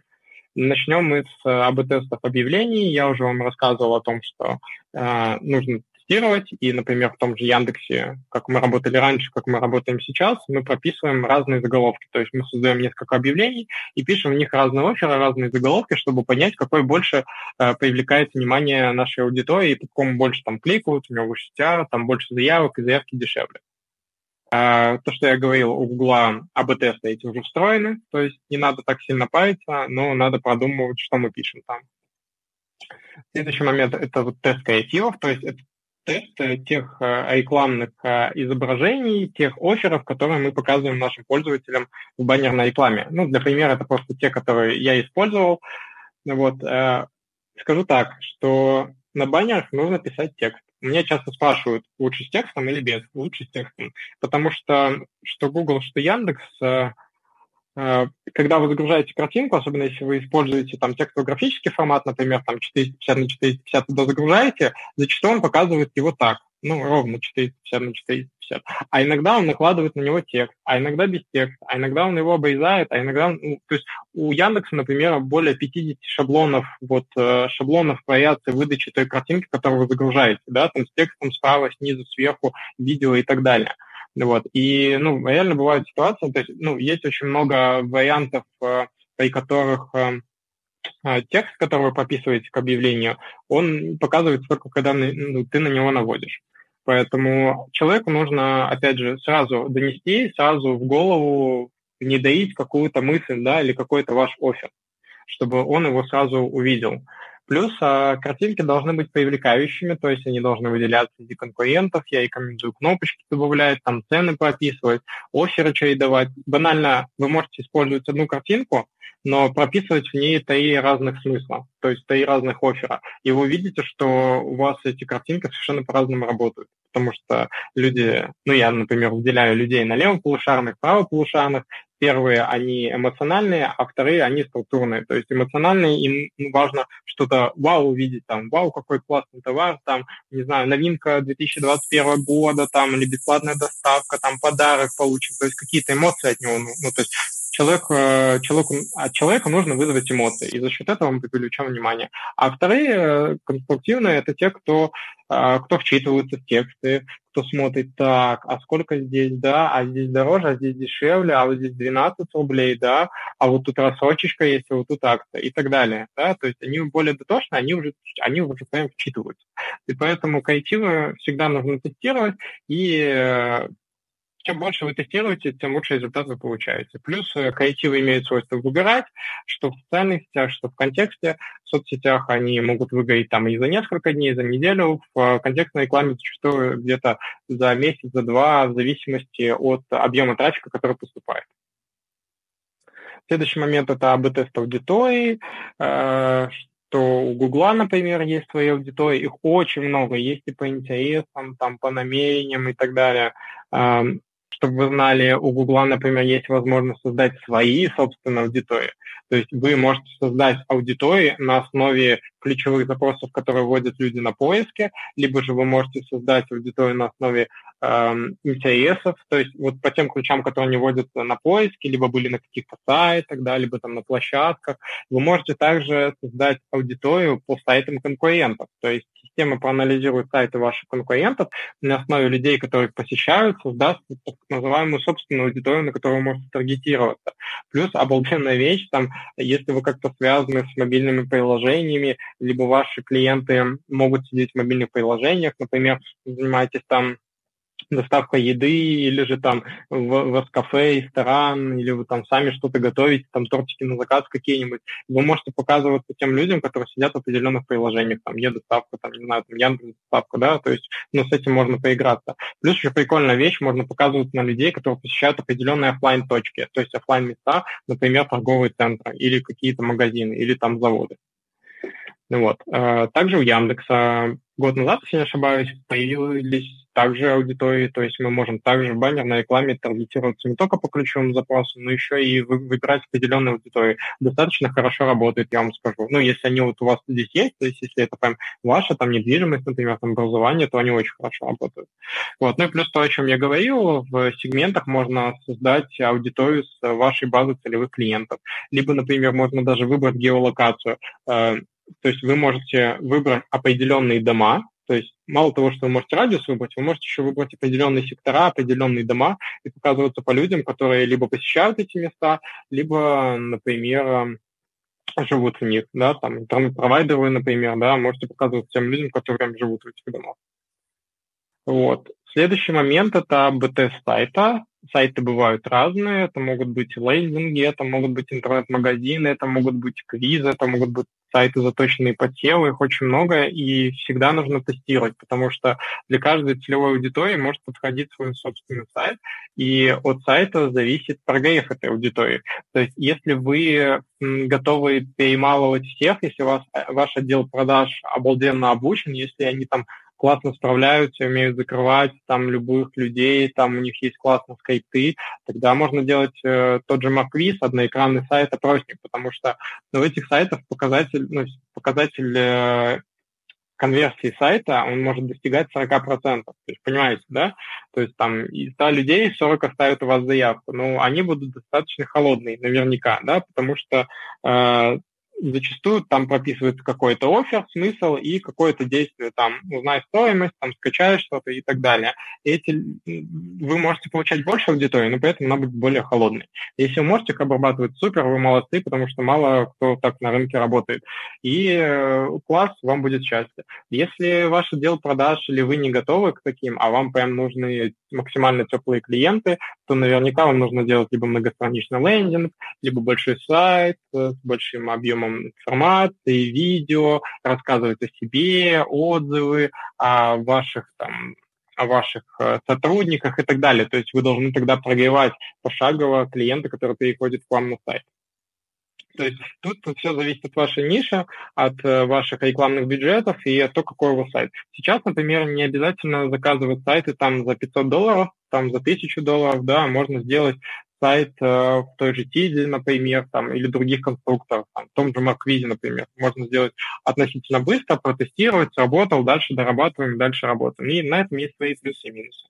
Вот. И всегда э, всегда тестируйте заголовки на сайте, потому что, опять же, вот когда клиент приходит по рекламному объявлению к вам на сайт, он видит сразу первый экран, и у вас вот 7 секунд примерно на то, чтобы зацепить его и он должен увидеть то, что он хочет. То есть, если он переходил там по запросу купить там, не знаю, э, какие-нибудь там наушники Apple, то он должен сразу их увидеть, а не попасть на общий раздел каталог, где вся там все в кучу, да, потому что в таком случае наверняка он просто уйдет с вашего сайта потому что посчитает, что слишком сложно разбираться, куда-то там кликать.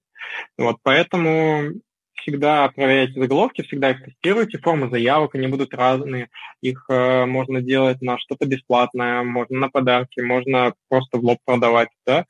Ну вот, плюс э, дизайн, очень немаловажную роль играет дизайн, потому что, опять же, в зависимости от того, какого возраста наша аудитория, мужчины это или женщины, дизайны могут отличаться. Ну, понятное дело, если ваш клиент там 45 плюс, 50 плюс, то наверняка он привык к старым сайтам, которые были там в 2000-х годах и больше, да, и если вы ему покажете сайт по типу лайфа, например, нашего, да, он просто оттуда убежит потому что там ничего не понятно. Он, понятно, рассчитан на свою молодежную аудиторию.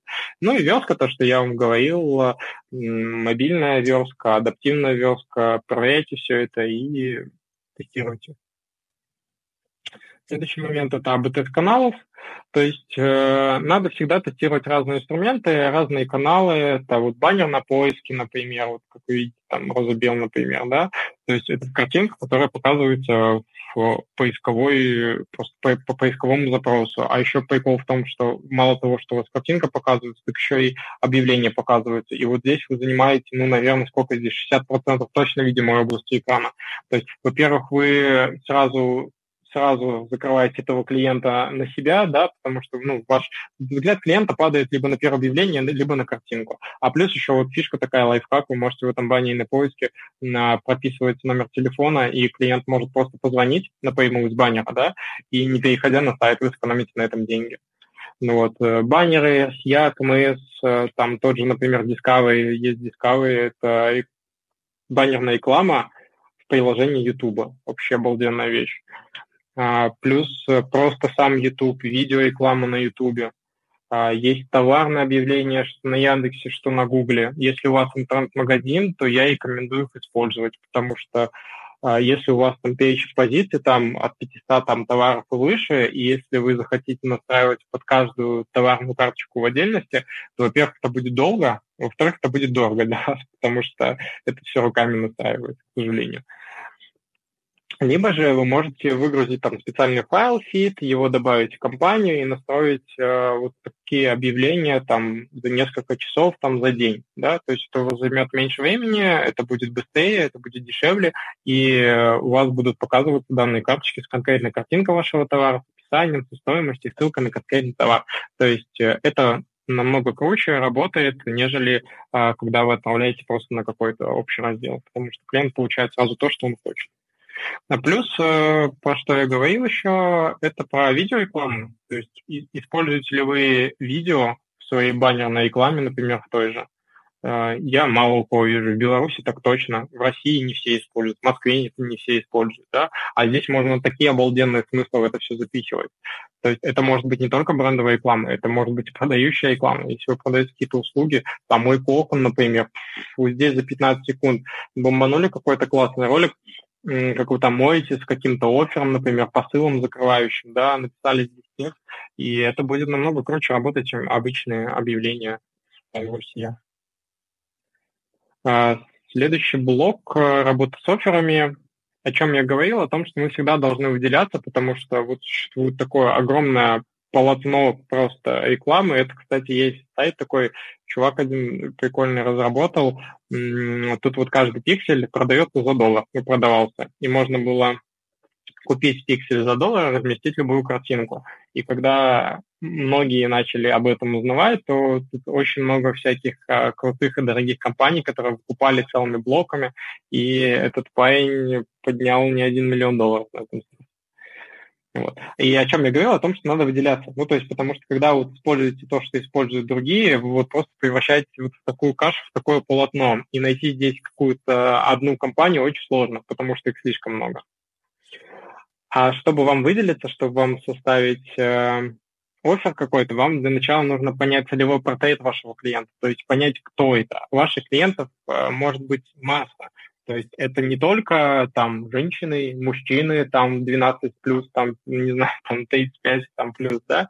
Это у вас могут быть э, очень много различных масок. В идеале вам нужно пообщаться с вашим отделом продаж, то есть взять там начальника отдела продаж, либо там вашего продавана, посадить его и вот э, спросить, кто нам звонит, это женщина, это мужчины, да, ну, то есть какого они возраста в основном, э, там, что они спрашивают, каким голосом они общаются, да, какие у них интересы. То есть есть очень много всяких таблиц прикольных, очень много всяких документов, по которым вы можете расписать целевой портрет вашего клиента. То есть берете, например, конкретный портрет, там, Людочка, там, например, не знаю, там, мать двоих там детей, э, замужем, там, школьник у нее, там машина там какая-нибудь, не знаю, Инна Логан, допустим, да, зарабатывает столько-то, посещает фитнес-клуб, например, там йогу там и так далее. И вот таких вот масок вам нужно создать несколько, там 5, 10, и сколько наберете.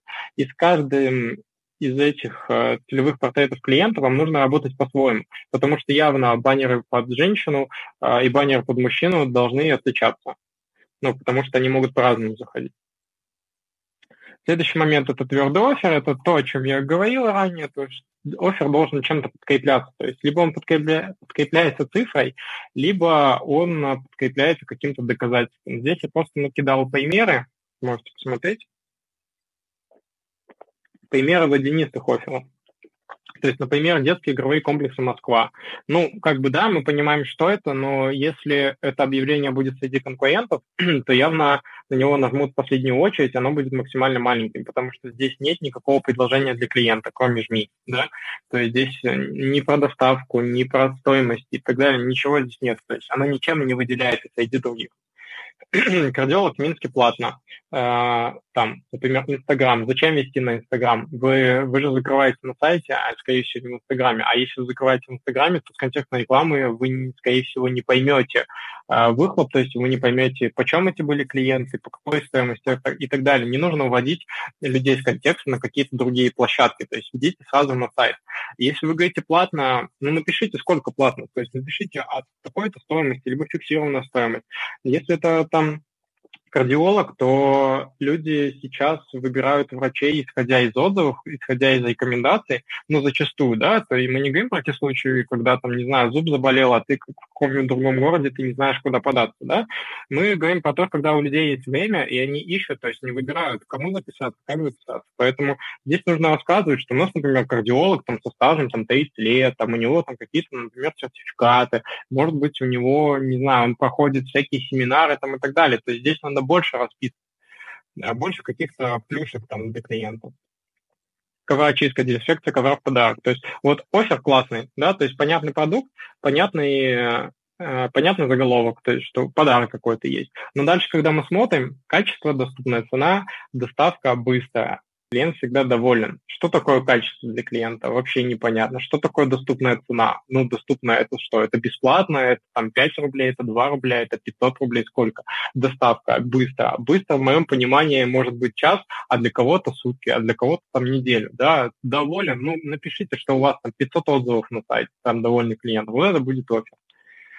То же самое, там, спеццена на столешницу из кварца, там, картинка, которая обрезалась, там, столешница из камня, производство Испании, США, гарантия 25 лет. Ну, то есть, тут, опять же, когда вы показываете баннер, на что-то вы должны вести клиента, то есть, вы должны его цеплять, там, зайди там, на сайт, рассчитай, у нас там каталог, у нас там еще что-то, там, узнай стоимость, там, и так далее. То есть, здесь должны быть какие-то более твердые оферы.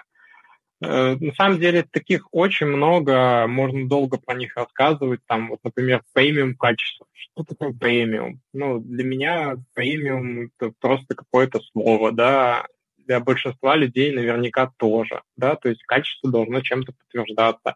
Вот низкий, видите, тут обрезалось даже, да, то есть об этом тоже надо учитывать, что там ваш тот же второй заголовок не должен быть длинным, потому что низкие, что потолки, э, мебель высокого качества там производить высокое Ну, в общем, вы, я надеюсь, вы понимаете, о чем я говорю, что все оферы должны чем-то подкрепляться, чтобы не было вот такой вот воды, потому что когда все используют воду, люди на это просто внимания не обращают.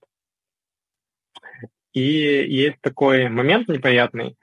А, всегда нужно говорить правду. Никогда не нужно обманывать клиента на этапе объявления, на этапе сайта, потому что я знаю, я вижу это, что большинство рекламодателей, особенно в строительных тематиках, любят врать клиенту в лоб, там говорить о том, что, например, у нас там цена от 5 рублей, а на сайте ты видишь там от 100 рублей, да, то есть у тебя, ну, банально шок возникает, как то так, я же видел одно, там, есть люди, которые пытаются что-то доказывать после этого, и это будет ваш не очень лояльный клиент. Вот. И все вот эти вот вещи, когда вы обманываете людей, когда говорите неправду, влияет как на лояльность клиента к вашему личному бренду, так и на нишу в целом. То есть если все обманывают, то люди будут думать, что все такие, и не будут вам доверять. Ну, вам просто будет сложнее работать. Поэтому я всегда топлю за то, что в тех же заголовках надо всегда говорить правду, нужно перепроверять. Если у вас товар в наличии, то и на сайте должно быть написано, что в наличии, а не под заказ. Да? Э, можно, конечно, не договаривать клиент.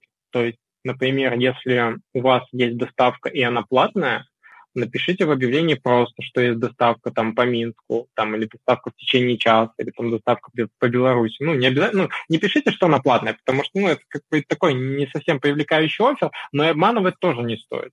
Но вот чуть-чуть как-то так не договорить можно. Это немножко другая вещь. Когда вы не договорите, человек не будет э, не будет так э, рассчитывать на что-то, потому что самое ужасное – это рассчитывать на что-то, потом этого не получить.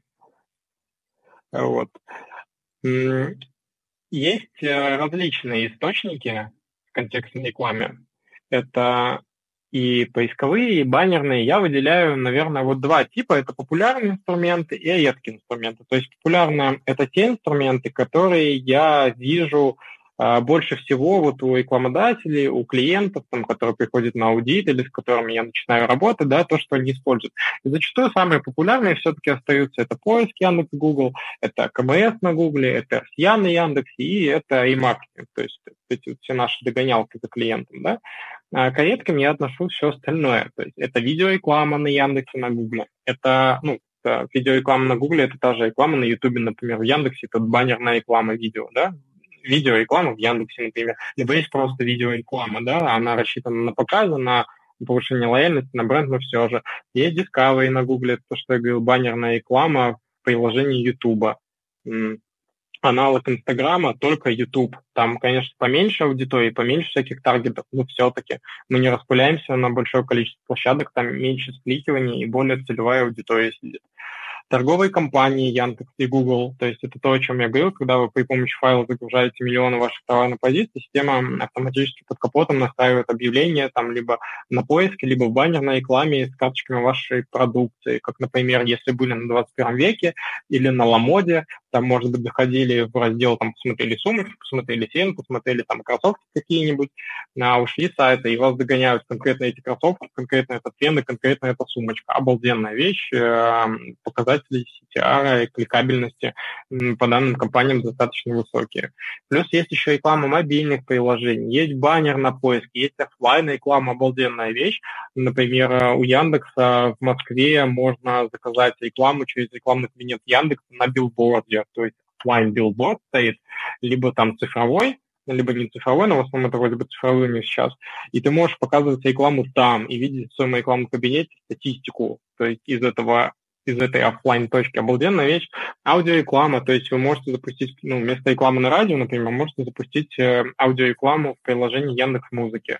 Плюс есть еще умные компании, ну и, и так далее. Их на самом деле очень много, и появляются разные инструменты, и это все нужно использовать.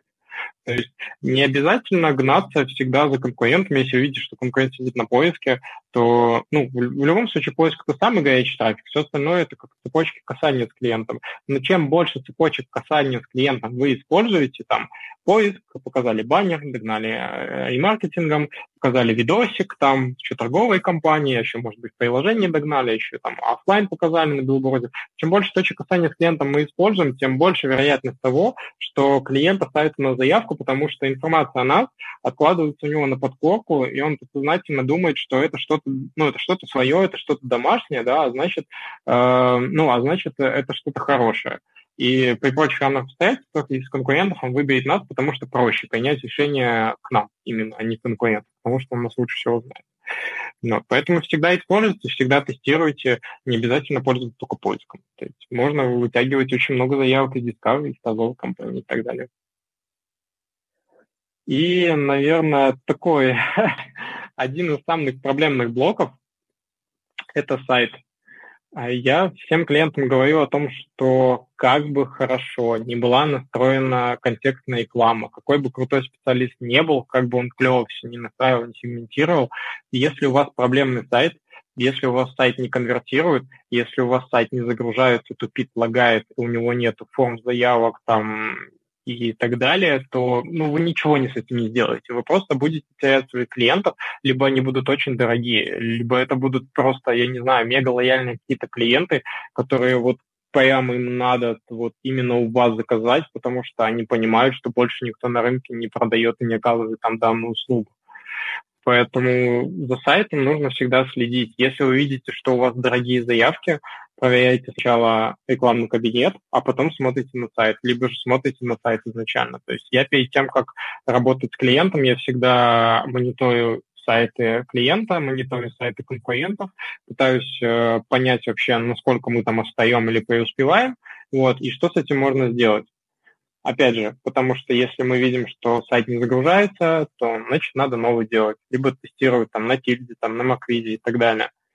Вот, поэтому, ну, сайты, сайты это вот, это лицо нашей компании. Вы же, например, не приходите в, там в какой-нибудь, не знаю, салон Феррари, и вас не встречает какой-нибудь там дяденька в засаленном халате там с чашечкой, там, не знаю, чего-нибудь покрепче в тапочках, и не говорит, потом садись, если надо покупать, да. То же самое и с сайтом, то есть это лицо вашей компании, оно должно презентовать вас, потому что, возможно, клиент о вас еще не слышал, либо вообще не знает, кто вы, да, а, либо он там как-то с вами знаком, либо вот ему что-то подсказали, что есть два конкурента, и он, ну, ему нужно выбрать, кто из них круче.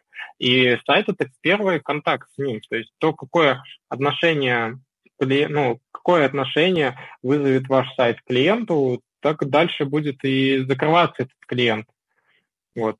Поэтому, опять же, повторюсь, э, следите за сайтами, оптимизируйте их и проводите АБ-тесты. Вот. Этот блок я оставил последним. А, последние, ну, наверное, даже не последнее время, всегда такое было, что клиенты жалуются на то, что не хватает трафика. Бывает такое, что вот уже вроде бы все запустили, а вот мало, да, или же вот работаем, работаем, а не понимаем, куда дальше двигаться, да, и если вы столкнулись с такой проблемой, что у вас просто не хватает трафика, вы не понимаете, откуда еще можно получить заявки, ну, что с ними сделать, при том, что цена заявки у вас адекватная, и вроде бы сайт сделали, то есть несколько моментов, на которые можно посмотреть, чтобы увеличить этот трафик. Первое, это, во-первых, компания написал, я имею в виду, что если вы используете баннерную рекламу, там, FCA, KMS, Discovery, и вы понимаете, что вот, вроде бы и бюджеты такие нормальные стоят, да, ограничений там дневного бюджета там особо нету, и этого бюджета хватает, и больше не списывается, и при этом заявки у вас вроде бы хорошо, но хочется больше, возьмите, просто скопируйте компании. Даже если у вас будет одна и та же компания с одной и той же аудиторией, там, например, с одними и теми же ключевыми фразами, то у вас все равно будут разные аудитории, потому что даже каждая ключевая фраза имеет свой пирог э, людей, да, то есть определенная прослойка людей, э, там, допустим, заложена в этой ключевой фразе, либо в этой аудитории. Если вы их копируете, то система все равно подбирает новую аудиторию. Это вот в Инстаграме та же фишка. То есть, когда вы копируете, система ищет новую аудиторию, и каждый раз она ищет новую аудиторию. Да, они, возможно, будут пересекаться между собой, но при этом у вас, скорее всего, увеличатся охваты. Плюс э, маленький такой лайфхак там в том же RCA, вы можете копировать компании и банально ставку менять разные. Если вы работаете на ручной стратегии, то там, например, там 0,1 рубля поставили в одной компании по ключу, а второй там полтора, а в третьей там ТИ, да, и вот на каждой ставке будет опять же тоже разная аудитория. Вот. Э, вот у Яндекса, например, проблема последние три месяца. Общаюсь с ребятами и читаю на форумах, э, все жалуются на то, что резко падают охваты. Просто компания могла работать год беспрерывно, а потом бац, резко охваты там скатываются там с 100 э, тысяч там, до 10 тысяч, там, до 5 и так далее. И вот а, один из методов, как это вот как это побороть, это можно копировать компании. Эта ситуация произошла вот несколько месяцев назад, после того, как Яндекс э, добавил, а, вернул возможность отключения площадок Яндекса вот, и вот тогда у них что-то под капотом поломалось. То есть до сих пор эм, ну, нету каких-то вот э, твердых э, вещей, которые вот сделал пошагово и у тебя заработало. Вот один из вариантов копировать компанию. Следующее, подключайте новые инструменты, если вы пользуетесь э, поиском, там, RCI и маркетингом, настройте Discovery, настройте умную компанию, настройте торговую, подключите видеорекламу, то есть используйте весь ассортимент, весь арсенал рекламных инструментов.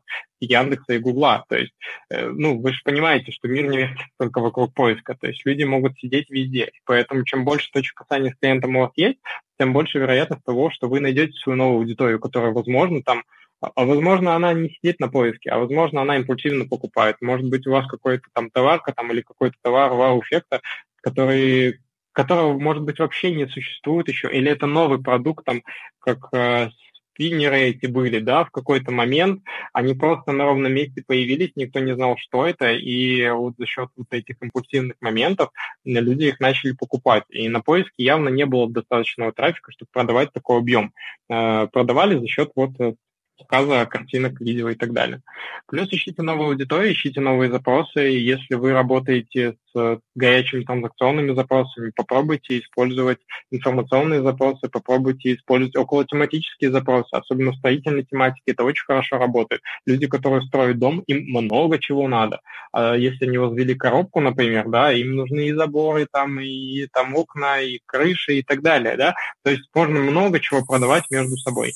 Плюс э, перераспределяйте... А, ну и про аудиторию, то, что э, в Гугле и в Яндексе очень много разных аудиторий, тоже, опять же, можно тестировать, экспериментировать, добавлять что-то новое. И последний шаг – перераспределяйте бюджет. Если вы видите, что, например, та же баннерная реклама приносит вам заявки, но по причине, наверное, самой аудитории, либо вашего отдела продаж, они плохо закрываются, и стоимость э, клиента не покрывает ваши расходы, то, наверное, не стоит использовать этот инструмент, если вы не можете поменять что-то в своей компании. Если вы понимаете, что ну, не можете работать с такими клиентами и не хотите там и так далее, то ну, перераспределяйте бюджет. То есть э, либо отключайте этот инструмент, либо оставляйте его в каким-то минимальным бюджетом и увеличивайте в другом, э, э, экспериментируйте, добавляйте новые инструменты, то есть тестируйте, либо перераспределяйте на старые какие-то другие инструменты, которые приносят вам э, деньги, либо же создавайте новые на И, пожалуй, наверное, все, что я хотел вам сказать на сегодня. Это вот были основные эти ошибки, которые я заметил используют э, клиент, ну, используют, нарушают, наверное, появляются в рекламных кабинетах. Их на самом деле больше, вот, но я думаю, какие-то более углубленные моменты уже будут уже будут у Андрея на его углубленном курсе. Вот, поэтому спасибо еще раз за внимание. Я готов с услышать ваши вопросы, если они есть, и с удовольствием на них отвечу. Сергей, большое, огромное спасибо за выступление. Это было реально круто, поскольку я это уже слышу не первый раз. Мне все равно было интересно. А, есть, а, есть комментарии, есть вопросы, и есть вопросы mm-hmm. из-за кадра. Mm-hmm. Есть люди, которые... да, это, да, я, прости, что я тебя, Андрей, перебью. Я просто скажу, чтобы вы в курсе были, я обещал вам подарок, да, поэтому вы пока пишите вопросы, а я вам скажу о том, что если вы хотите получить э, подарок, то просто подпишитесь на меня в Инстаграме, а, напишите мне, и я первый подарок это вышлю вам чек-лист 101 ошибки маркетолога, то есть специалистов, которые работают в интернет-маркетинге. Это более углубленные, наверное, ошибки, которые касаются не только контекстной рекламы, а вообще интернет-маркетинга в целом. А второй подарок будет, это промокод на 100 рублей от Яндекса. А, там, конечно, свои нюансы, я подробнее вам их сообщу. Вот. И да, опять же повторюсь, у OneDay есть углубленный курс по интернет-маркетингу, поэтому кому будет интересно, обращайтесь к нему. Вот, возможно, мы с вами там и увидимся. Вот. А, Поэтому Сергей, первый вопрос... Да, Андрей, да, да, слушаю. Первый вопрос будет не тот, который сейчас на экране, какие программы для тестирования сайта. Первый вопрос будет из-за кадра. Да, знаешь какой? Ага, Сколько давай. лет Сергею? А, вопрос с подвохом а, того, что, ну я прям переспросил, что выглядишь ты очень молодо, как школьник, да? Друзья, а, я Сергея знаю уже 6 лет. Я Сергея знаю уже 6 лет. Выглядит он так столько лет, сколько я его знаю. Вот. А, соответственно, Сергей, сколько тебе лет? На самом деле мне 27 лет, и поэтому я считаю это очень хороший комплимент, вы считаете меня школьником. Да, я, я слушай, а, это, это моя цифра была, по-моему, я так написал. Но тем не менее, тут для меня более важно, что я действительно знаю тебя не только 6 лет, но и по проектам, да? Uh-huh. Первый вопрос, какие программы для тестирования сайта а, от Натальи? Угу. Слушайте, ну для тестирования сайта на самом деле тут надо разделять. Тестируем мы сайт на по SEO, там, по контексту, там, по конкурентам, либо же по оптимизации там мобильной версии сайта, там, либо не мобильной, да, то есть есть у Гугла, например, э, у того же, да, насколько Андрей, я помню, сервис для того, чтобы можно было добавить ссылку на ваш сайт, он его сканирует там буквально там за 10 секунд и выдает вам все ошибки по верстке, по оптимизации и так далее по вашему сайту. Вот, если мы говорим про тестирование сайта там в контекстной рекламе, то мы можем протестировать, например, конкурентов, да, мы можем понять, э, какие запросы используют наши конкуренты, там SimilarWeb есть сервис, есть там англоязычные сервисы, но в основном это все платные сервисы, и э, ну, в Беларуси они плохо работают, то есть они больше подходят для России и европейских стран. Я так. надеюсь, что ответил на ваш вопрос. Да, э, Наталья, э, все верно сказал Сергей. Я лично каждый день пользуюсь SimilarWeb, от 5000 уникальных посетителей работает идеально. Есть один нюанс. На таких маленьких, реально маленьких цифрах а, есть погрешность, но она во все стороны. Но, тем не менее, этот инструмент я неистово советую всем маркетологам для того, чтобы, сделав анализ среди всех конкурентов, понять, где ты по, в том числе тем показателям, которые Сергей озвучивал. Среднее время, глубина просмотра, показатель отказа, прикинуть, какой у них трафик, сравнить со своей конверсией, да, то есть если вы знаете, что у тебя там конверсия 1%, если у конкурентов в 10 раз больше трафика, как минимум, даже если у него такая же конверсия, ну, можно представить, какая у него а, выручка. Как часто вы, Сергей, корректируете Сейчас, рекламу, которая... Да, я бы, я бы хотел сказать, еще добавить к тому, что ты сказал, поводу конкурентов. Э, нужно делать союз конкурентов, нужно понимать, с кем вы работаете, но не нужно следовать за ними. То есть, если вы видите, например, что они сидят на поиске, то не факт, что у них э, очень много заявок в поиске, не факт, что у них там высокая конверсия сайта, да? То есть вы должны смотреть, что они используют, но при этом используйте другие источники, другие каналы, другие инструменты, потому что если вы будете следовать за вашим конкурентом, то вы никогда его не обгоните. То есть вы будете просто ему подобаться и в лучшем случае делать такой же результат, но никогда не лучше. Вот. А, да, здесь, да. здесь это тема для дискуссии, у меня к тебе да, простое предложение. Да, э, сделать какой-нибудь вечер на поговорить. Угу, да, можно. Застолье да. с директологом. Нормальная идея, да? Да, неплохо, кстати. Да, давай можно, мы спросим, какие вопросы в принципе есть, либо сами с тобой набросаем, посидим, поговорим, и нам будут из зала присылать.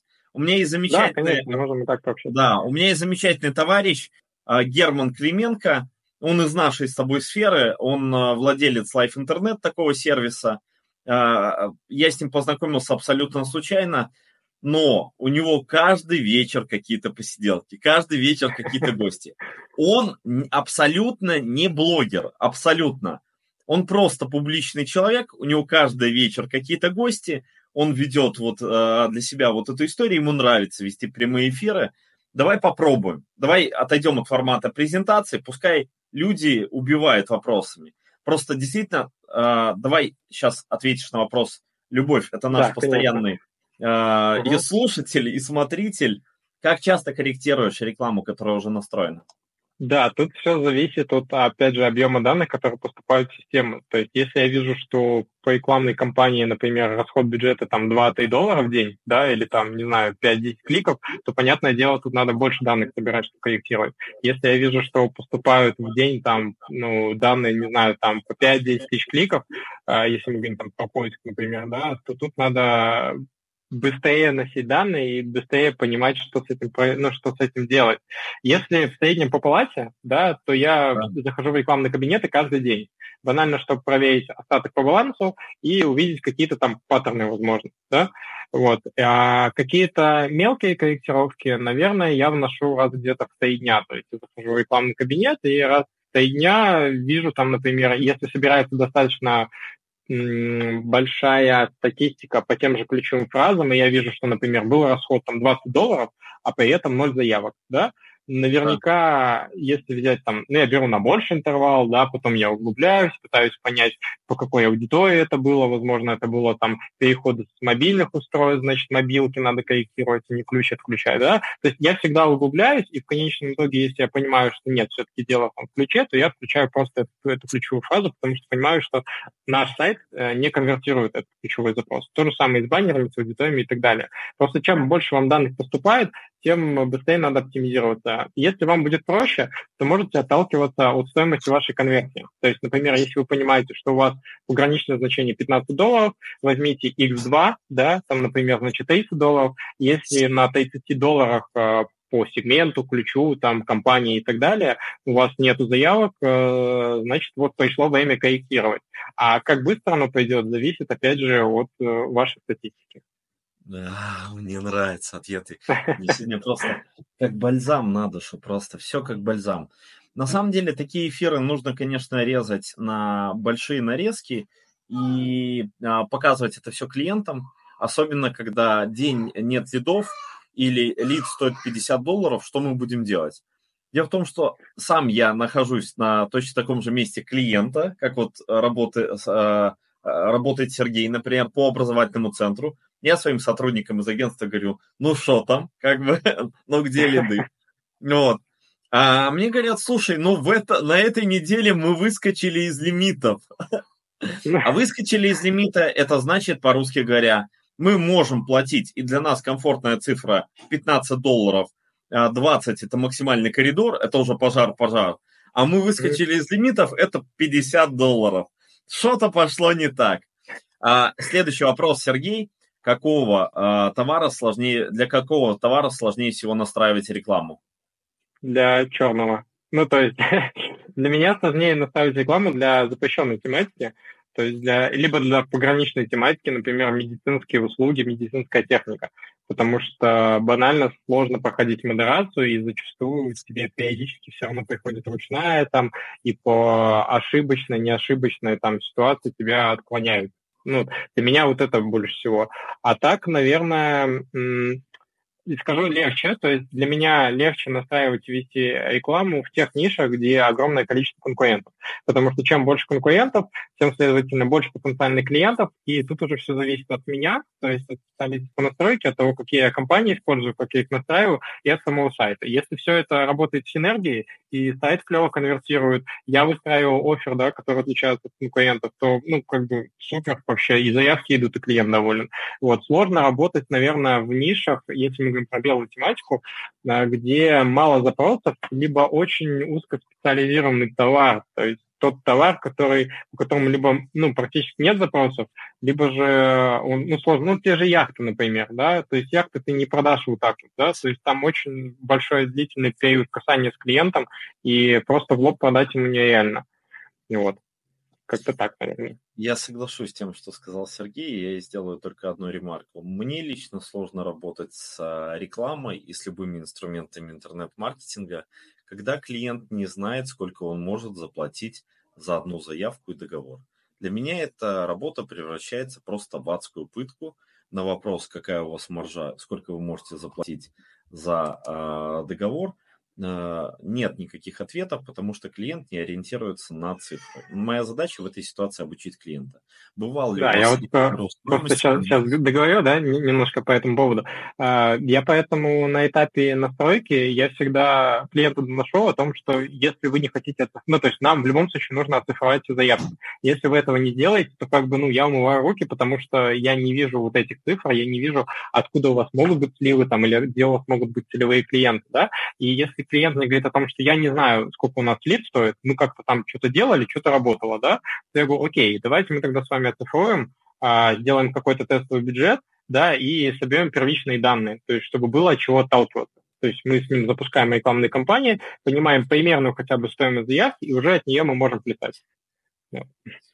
Вопрос от моего коллеги. Михаила, бывал ли у вас резкий рост стоимости конверсии, как вы на него а, как вы его объясняли клиенту? Тут как бы ответ очевиден. Что ты говоришь в этих ситуациях, Сергей? Слушайте, ну, резкий рост на самом деле бывает, и я бы сказал, да, я бы сказал, в Беларуси особенно в свете последних событий он как бы часто, да, начал случаться из-за там каких-то экономических, политических там и так далее ситуаций, вот, и я всегда говорю, что давайте, во-первых, мы сначала поймем, где этот был рост, что вы подразумеваете под ростом, под аевским ростом, то есть это поднялась цена на доллар, или это поднялась цена там, не знаю, в 20 раз, да, и опять же, на каком периоде вы это смотрите? Вы это смотрите на дневном периоде, что вчера была заявка по доллару, а сегодня по 10, да, или вы это смотрите на месячном интервале, что в том месяце заявки были по 15, а в этом по 100, да, как бы тут надо исходить из этого. То есть я всегда сегментирую, я всегда углубляюсь. То есть я не могу никогда поверхностно говорить, потому что я понимаю, что где-то должна быть истина. Как бы а истина может быть либо в настройке компании, да, либо в сайте, либо в каких-то внешних факторах. То есть, возможно, например, мы продаем кровлю, да, летом у нас там заявок вот так вот просто было, менеджеры не успевали обрабатывать, а в ноябре, ну, как бы клиент спрашивает, а где заявки? А там снег лежит, а где заявки? ну, как бы понимаете, да, что тут очень много факторов. То есть я всегда не говорю, что о, поэтому. Я всегда говорю, давайте узнаем, в чем могла быть проблема, давайте погрузимся и начинаю задавать клиенту различные вопросы, чтобы э, понять, что он имеет в виду для начала, а потом уже углубляюсь в сами компании, чтобы понять, что происходит. Коллеги, для таких нюансов и необходим в том числе анализ конкурентов, да, то есть если вы как бы понимаете, что есть на рынке компании, которые активно работают с маркетингом, в том числе речи про какие-то акции, да, то есть... Да, вот, только как раз да, хотел сказать. Первое. Да. Второе, я очень советую, когда я работал, продвигаю сразу 8 компаний по окнам ПВХ одновременно в Республике Беларусь, это такая игра, когда главное не наступить да. себе э, самому на горло. Я да, четко, да, я... да, я, я договорю. Я четко Хорошо. знал, кто у меня постоянно в премиум-блоке в контексте. И появление в такой перегретой тематике, как окна ПВХ, одного или случайно двух игроков, которые ничего не считают, простите, но по-белорусски или даже в России нужно перетерпеть деньгами. Потому что этот человек сольет деньги, 500 долларов, да, например, получит цену заявки в 40, такой, так у меня же договор стоит 200, а продал я окон на 300. А как вы на этом зарабатываете? И если сразу ему неопытный специалист будет говорить, что ну давайте потерпим, ну при таких цифрах, ну потерпит он месяц. Ну как бы все, ничего страшного. Так, э, если рост произошел в рамках недели-двух, ну, я вот, Михаил, вам в том числе и отвечаю. То есть это может быть объясняться распродажей склада банальной, да, либо кто-то да. складские остатки хочет, либо вот эм, Сергей привел пример кровли, там ты просто уже хочешь вскочить в последний вагон, и загрузить э, тех монтажников, которые есть у тебя на 100%, любой ценой, знаешь, что потом выпадет снег. Ты-то это знаешь заранее, как бы, и ты грузишь всех уже ценой, да, то есть в любом случае. Лучше какие-то деньги, чем никаких, и уже грузишь плешку. Ну и надо э, учитывать вот э, все вот эти факторы, которые сказал э, и Сергей. Их слишком много, начиная от погоды, заканчивая налогами, зарплатами и так далее. Все предусмотреть невозможно. Например, резкий всплеск SEO, именно интереса к SEO произошел в мае 2020 года в России и в Беларуси. Я не мог понять вообще, а что это такое за ренессанс? Откуда, кто включил станок? Ну, то есть все плохо, другие услуги умирают, контекстная реклама не работает, а, таргет не отрабатывает, ничего не отрабатывает. Ну, выясняется, что а, люди начали думать о том, что как бы, а, а что бы еще сделать? Ну, платный трафик есть, ну давайте SEO уволю в итоге там из 50 сотрудников 5, но SEO-то меня вывезет, даже если 20 останется. Вот и все. Сергей, есть что дополнить? А, ты много чего на самом деле сказал. Тут можно бесконечно дополнять. Я могу рассказывать, какие вещи и какие факторы могут влиять. Там, ну, вот опять же, начиная от погоды, там акции клиентов и заканчивая просто появившимся каким-то конкурентом, да потому что в статистике, опять же, можно же видеть, э, по каким запросам и вообще по каким компаниям мы показываемся на каких местах размещения. Есть довольно большое количество ниш, где клиенты покупают все-таки с первого касания сайта. То есть не открывают 10, например, сайтов, да, как там в потолках, там окнах и так далее, а выбирают прямо с одного касания. То есть куда они нажали, там они закажут. С той же едой, например, да, они зашли, а, посмотрели, если им понравилась там цена и еда, они сразу закажут. То есть им не надо 20 сайтов открывать. И вот если к вам выскочит такой конкурент и выведет э, рекламу над вами, например, там на первое спецразмещение, то явно у вас еще из-за этого будет просадка. Ну и, и просто очень много там, ну опять же, очень много нюансов бывает, которых надо ну, запускать отдельно, наверное, какой-то блок, я не знаю, или просто посиделки изучаем. Нет. Так, ну, у нас есть следующий вопрос, и босс спрашивает, какая ваша любимая фишка в настройке контекстной рекламы? Слушайте, я люблю все, да, ну, то есть я вообще люблю контекст и люблю использовать новые инструменты, которые там никто не использует, или же какие-то инструменты, которые не используют конкуренты. А, просто из банального все пользуются КМС, но мало кто пользуется Discovery, да, мало кто настаивает умные компании, мало кто использует торговые компании. Там я просто вижу там интернет-магазины там с какими-нибудь там детскими колясками там по 200 там, тысяч там товарных позиций, и они настаивают контекст и ведут просто на главную или там на каталог, ну, ребят, ну, слушайте, там же столько позиций, это же все можно показывать индивидуально, и те же там телефоны, там холодильники, многие люди вводят э, низкочастотные запросы, там, например, холодильник, индезит, там, ПК-970, там, ну, например, да, просто тот, тот товар, который они знают, уже прочитали там на онлайне, например. Вот, и если мы их ведем на раздел каталог, они уйдут просто оттуда, потому что они не найдут его. Вот, если мы показываем конкретную карточку, то... А вообще мне нравится видеореклама. Э, мне нравится реклама мобильных приложений, мне нравится видеореклама, потому что я понимаю, что видео там за 15-20 секунд можно больше смысла показать, чем там сайтом, там тем же, да, или просто баннерной рекламой. То есть э, есть клиенты, с которыми работают только по видеорекламе, то есть мы с ними работаем только запуская YouTube рекламу, и они получают сайт, который не столько же, сколько там с Instagram. Поэтому я люблю какие-то новинки использовать. Я люблю использовать те вещи, которые не использует никто. И люблю оферы. Я очень люблю погружаться в смыслы, очень люблю вытягивать вот эти все УТП, формировать их в какие-то оферы, в какие-то смыслы, которые будут цеплять клиентов и выделять их среди других конкурентов. Сергей, ну. я как человек, который руками не настраивает контекстную рекламу и работаю на уровне постановки задач, я могу э, для постоянного нашего зрителя сказать мою любимую фишку в контекстной рекламе. Это будет просто вау-фишка. Все? Конечно. Слушайте, э, есть вот эти быстрые ссылки, которые там вот все, э, все подписывают. Там в 100% случаях написано безумная, дебильная, демоническая дичь.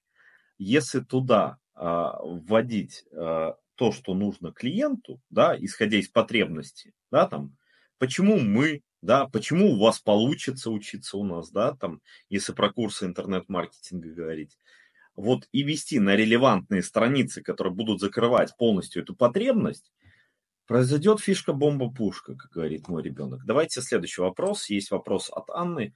Если недостаточно транзакционных запросов, следует собрать все остальные запросы в одну компанию или нет? Вопрос от Анны. Вопрос, кстати, хороший.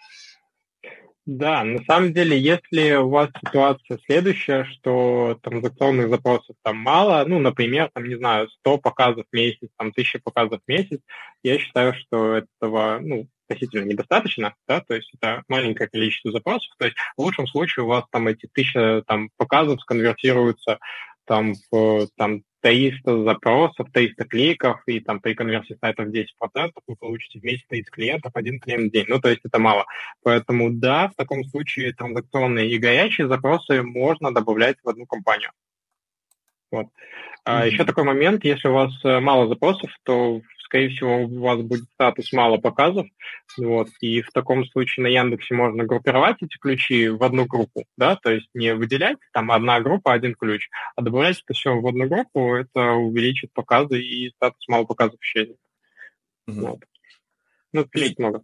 Мы пересекли экватор. Мы на стадии, когда меркнут даже звезды. А мы прошли два часа.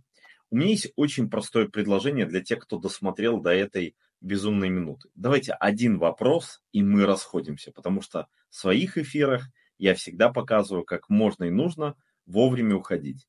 Вопрос. Как вы относитесь к партизанскому маркетингу? Слушайте, ну, если, ну, это не совсем контекст, но все-таки, да, если партизанский маркетинг грамотно выстроен, то это бомба. А если вы используете голых женщин там, в рекламе суши, то это дно последнее. Ну, то есть партизанский маркетинг, он должен вызывать какие-то позитивные эмоции. Конечно, понятно, есть э, там негативные эмоции, которые, ну, которые помогают нам раскручиваться, там, да, выводят наш бренд на слух, но все-таки, если вы хотите, чтобы ваша компания процветала и работала в долгу, а не вспышка какая-нибудь, да, там, то, что вы там два месяца поработали, закрыли, то лучше все-таки подходить к этому самому. Угу. Хорошо. А, так. Да, давай, наверное, на сегодня прощаться. Да, давайте, жалко, конечно. Сергей, спасибо огромное. Было просто супер космически. Ребят, смотри, э, спасибо, что смотрите, спасибо, что э, подписываетесь, лайкаете. Никаких призывов к действию в этом видео не было абсолютно. Э, Наталья пишет последний комментарий, не могу его не зачитать. Спасибо еще. Сегодня было абсолютно другие и важные планы на вечер. Думала, немного посмотрю и пойду по плану. Но вот залипло до самого конца. Шикарный вебинар. А, коллеги, я напоминаю, что я ищу спикеров, я а, готов вас готовить, да, а, и давай, давайте на сегодня расходиться. Спасибо большое и всем да, хорошего всем вечера. спасибо, ребят, да, всем хорошего вечера.